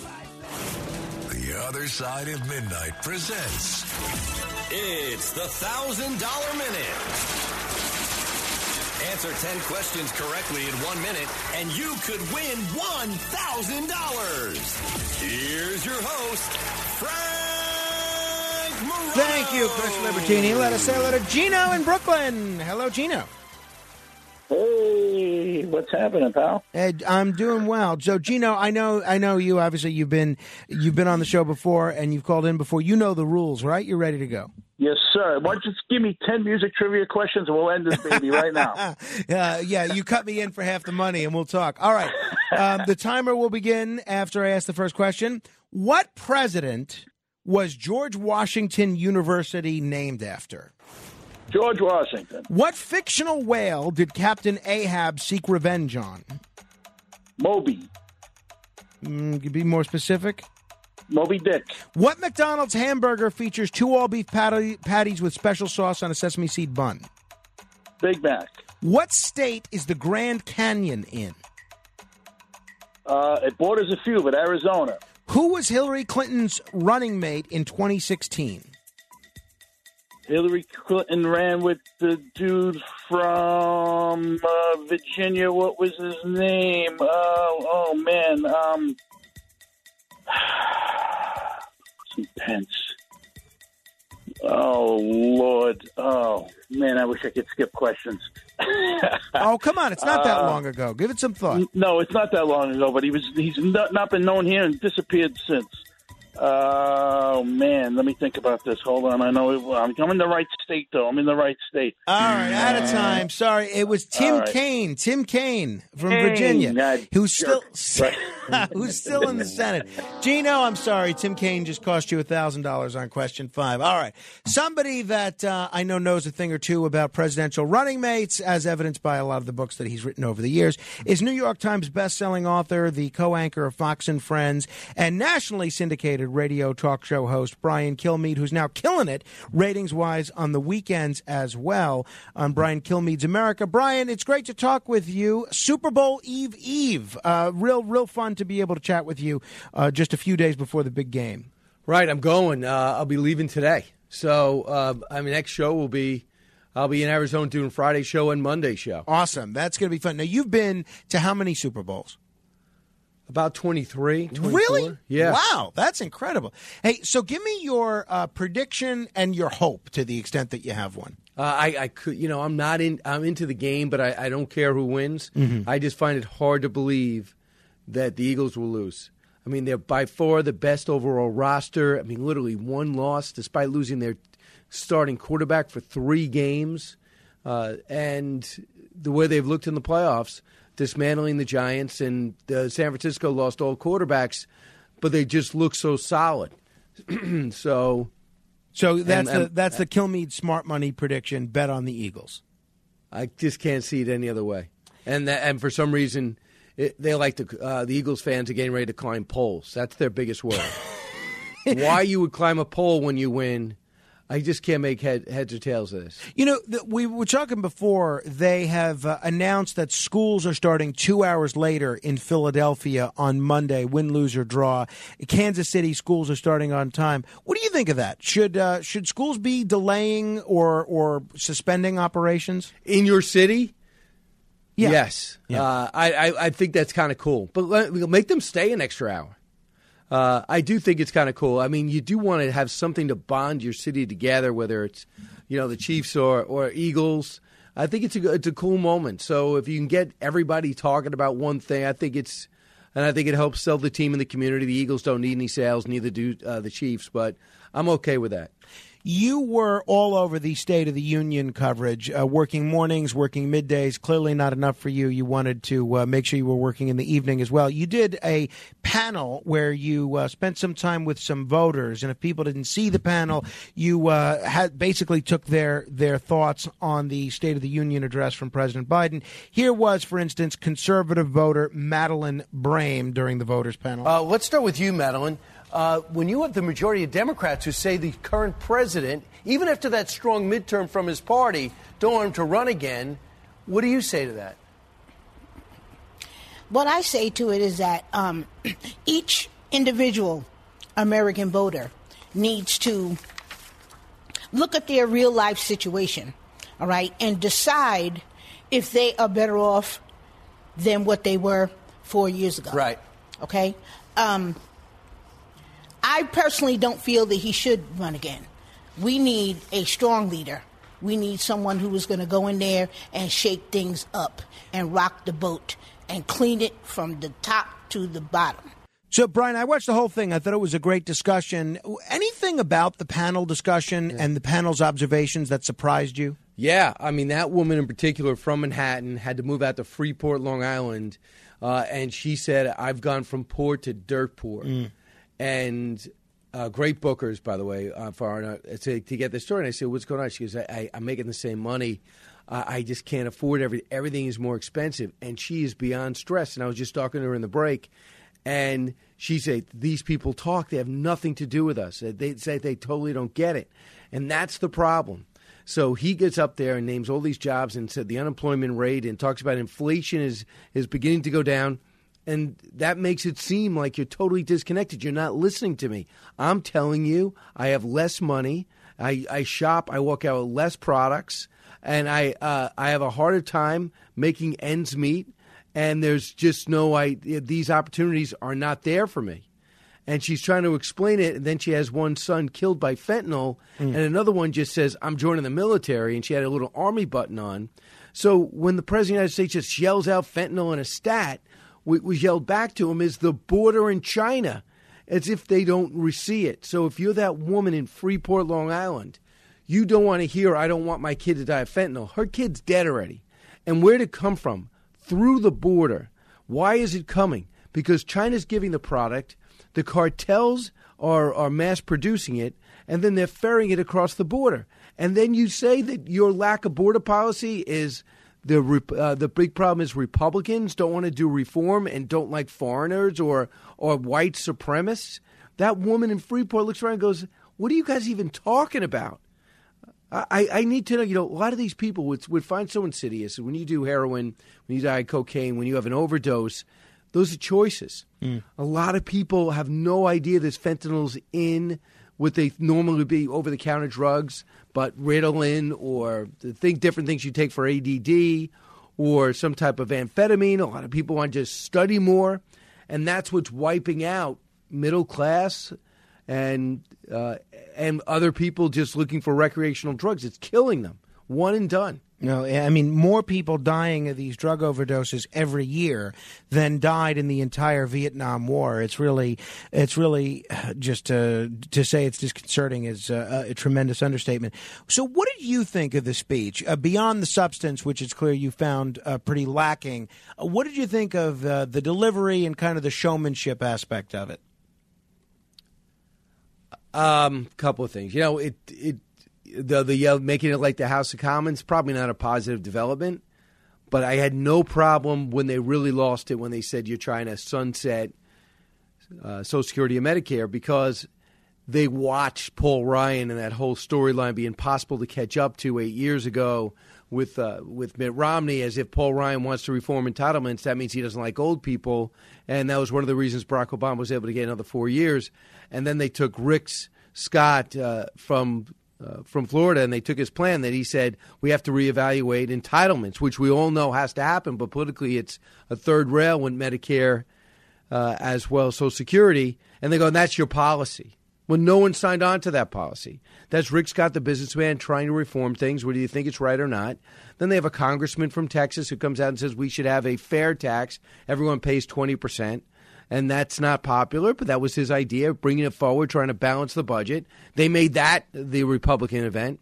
And then he doubled and tripled it down. He brought Rick Scott's paperwork with him yesterday in Wisconsin, and I'm sure he's going to bring it up again. But you heard it last night 27 million people. When he said that, you heard people say it's not true, and then go, okay, okay, it's true. So, okay, it's not true. So let's just say that we're not going to touch it. So now at least those 27 million, everybody who paid the clips will know the Republic where Republicans stand. Did you think the issues that he chose to focus on and the manner in which he chose to focus on uh, on them was an indication that he is indeed running in 2024? Yes, no question. Then he sits down with Judy Woodruff of PBS, and he basically is running. I mean, there's no way he's not running unless he has some type of physical thing happen but there's no way he's not running. Then when asked, well, you know, the polls say they don't want you to run. The polls say people think we're on the wrong track. He said, his court is unbelievable. He just dismissed all polling. And by the way, they're going to cite polls as they always do when they like them. He says that's just 50 people on cell phones getting phone calls, and all of a sudden, that's how people think. That's how, you know, we don't look at the polls anymore. Okay. Good luck with that. Let's just see how that goes is in some ways the best thing that Biden has going for him internally, because as you mentioned, the majority of Democrats would prefer another candidate. But in some ways, is the best thing that Biden has going for him the fact that he beat Trump previously, and Trump is currently the leading presidential candidate among Republicans. I mean, that's what he wants. He wants Trump to be the nominee, and he's going to beat him again. I'm the only one who can do it and save the world from uh, four more years of Donald Trump. So that's what he has to run on. If Trump, it becomes clear that Trump's not going to get the nomination, there's going to be panic among Democrats. Mm. You know, he does match up with Trump. You know, the, uh, even though head to head, the lies he was able to pull off that debate saying the laptop wasn't his, knowing very well it was all about his business deals and his son. He had no no problem lying, but no one cared about it. Chris Wallace jumped in, saved Joe Biden multiple times. They missed the second debate, the third debate, the cake was baked um, and he never had to campaign. So I think they'll panic if it doesn't look like Donald Trump is going to get the nomination. And the problem is, uh, Trump's policy's never been more popular. But Trump doing what he did the other day, I can't back up. What going Taking after a picture DeSantis? Of a 24 yeah, yeah. I mean, come on. That's the January 6th mentality. That's a well, I lost, so I'm going to blow everybody up. Now, there's nothing wrong with that picture. It probably helps uh, DeSantis get that out early. He was a young teacher teaching in a high school, and some people quoted there say it was a picture of me with my teacher. So they're like, "Are you?" Gre-? And the subtitle was, "Was he grooming them?" So I mean, that's that's so asinine. I can't even get my head around it. You know, uh, the the Republican response by Sarah Huckabee Sanders is getting uh, pretty high marks. I do wonder, though, about her uh, her emphasis on cultural issues and so-called culture war issues. A lot of people are comparing it to Pat Buchanan's uh, Republican convention speech in '92. And would she have been better off focusing more on the kind of economic bread and butter issues, uh, the kind of issues that you say voters like Madeline Brame were interested in hearing more about? I don't know, uh, Frank. I, I, I liked it because it is the crazy. I mean, we are talking about should men be transgender uh, teens be allowed to compete uh, in girls' sports? That is a major issue. We just had the surfing league. Um, Bethany, who lost that arm to a shark, she's like, I'm out. Uh, we have uh, swimmers like Dara Torres was just on our show, and others saying, I don't want to swim against transgender women. That now they're going to be uh, coming into soccer. Uh, we have a. So this is a big, big issue.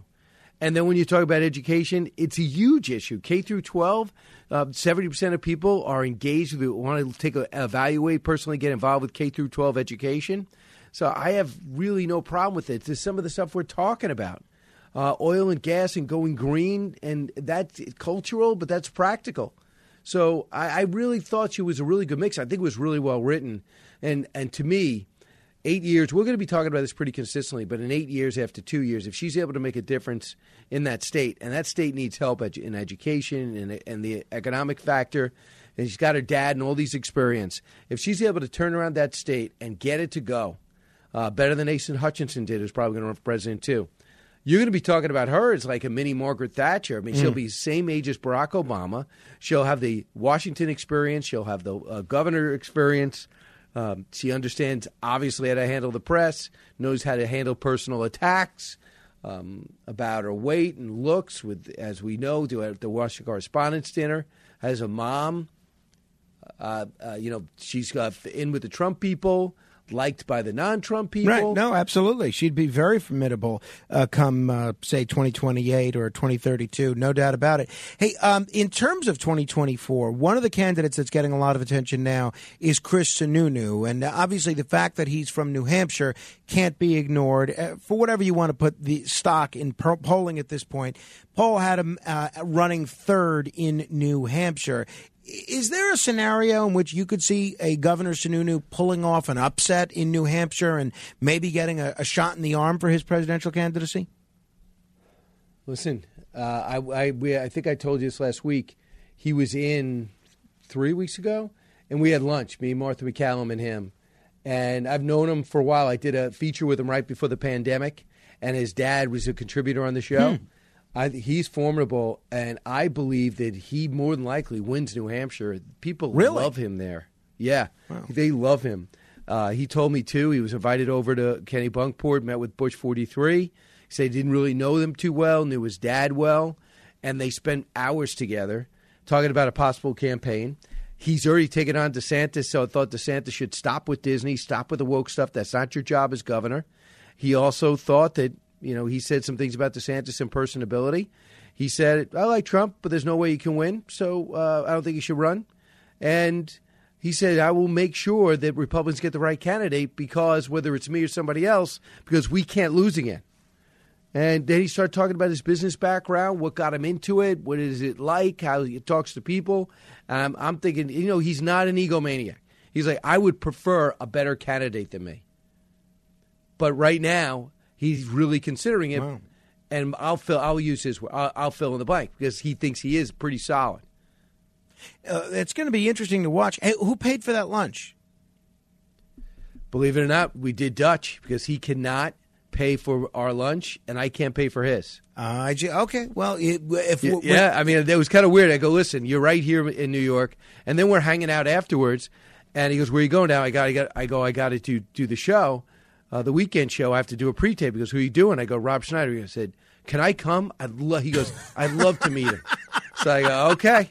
You know, he's a big guy too. So Rob Schneider's about five four, and he comes in. He's, I go, "Rob, this is governor of." Uh, New Hampshire, and he Rob said, "Okay," and they hit it off in the green room. That is uh, that is really something. That's funny. Hey, what's coming up on Fox and Friends? What's coming up on radio? Um, I mean, we're going to talk about uh, the hearings yesterday on Twitter. Uh, what was said, what wasn't said. I think it's important. The president of the United States finally sat down, did an interview. He was barely awake, but he said something stunning. First, he said, "I talked to President Xi," and they said, "You talked to him since the balloon incident?" He goes, "No, I've talked to him before. It's not a big deal." He goes, "Well, they're saying that they want their balloon back, and this is a big deal." He's like, "I don't think so." What, what kind of answer is that? Uh, I'll talk about that. Also, Hunter Biden. Now we have uh, an email showing that he was setting up an office with a Chinese interpreter with another partnership to, to do uh, equity, set up equity deals in China. That is a new uh, revelation, the latest on the on the Super Bowl too. So we'll uh, discuss all those things um, uh, coming up. Outstanding, Brian. It is always a treat to talk with you. Uh, you make all of our Thursdays, even though it's dark out, you make it brighter. Yeah, Frank, I think we helped the world. You and I together. Well, we made the we made the world a better place. I, I think you're probably half right. Okay. Uh, thank you, Brian Kilmeade. Go get Uh, check him out, Fox and Friends. Listen to him on his nationally syndicated radio show, and now see him on the on the weekend where he's uh, killing it as well. Uh, we'll do 15 seconds of fame in a moment. 800 848 9222. That's 1 800 848 9222. Straight ahead. The other side of midnight. It's the other side of midnight with Frank Morano.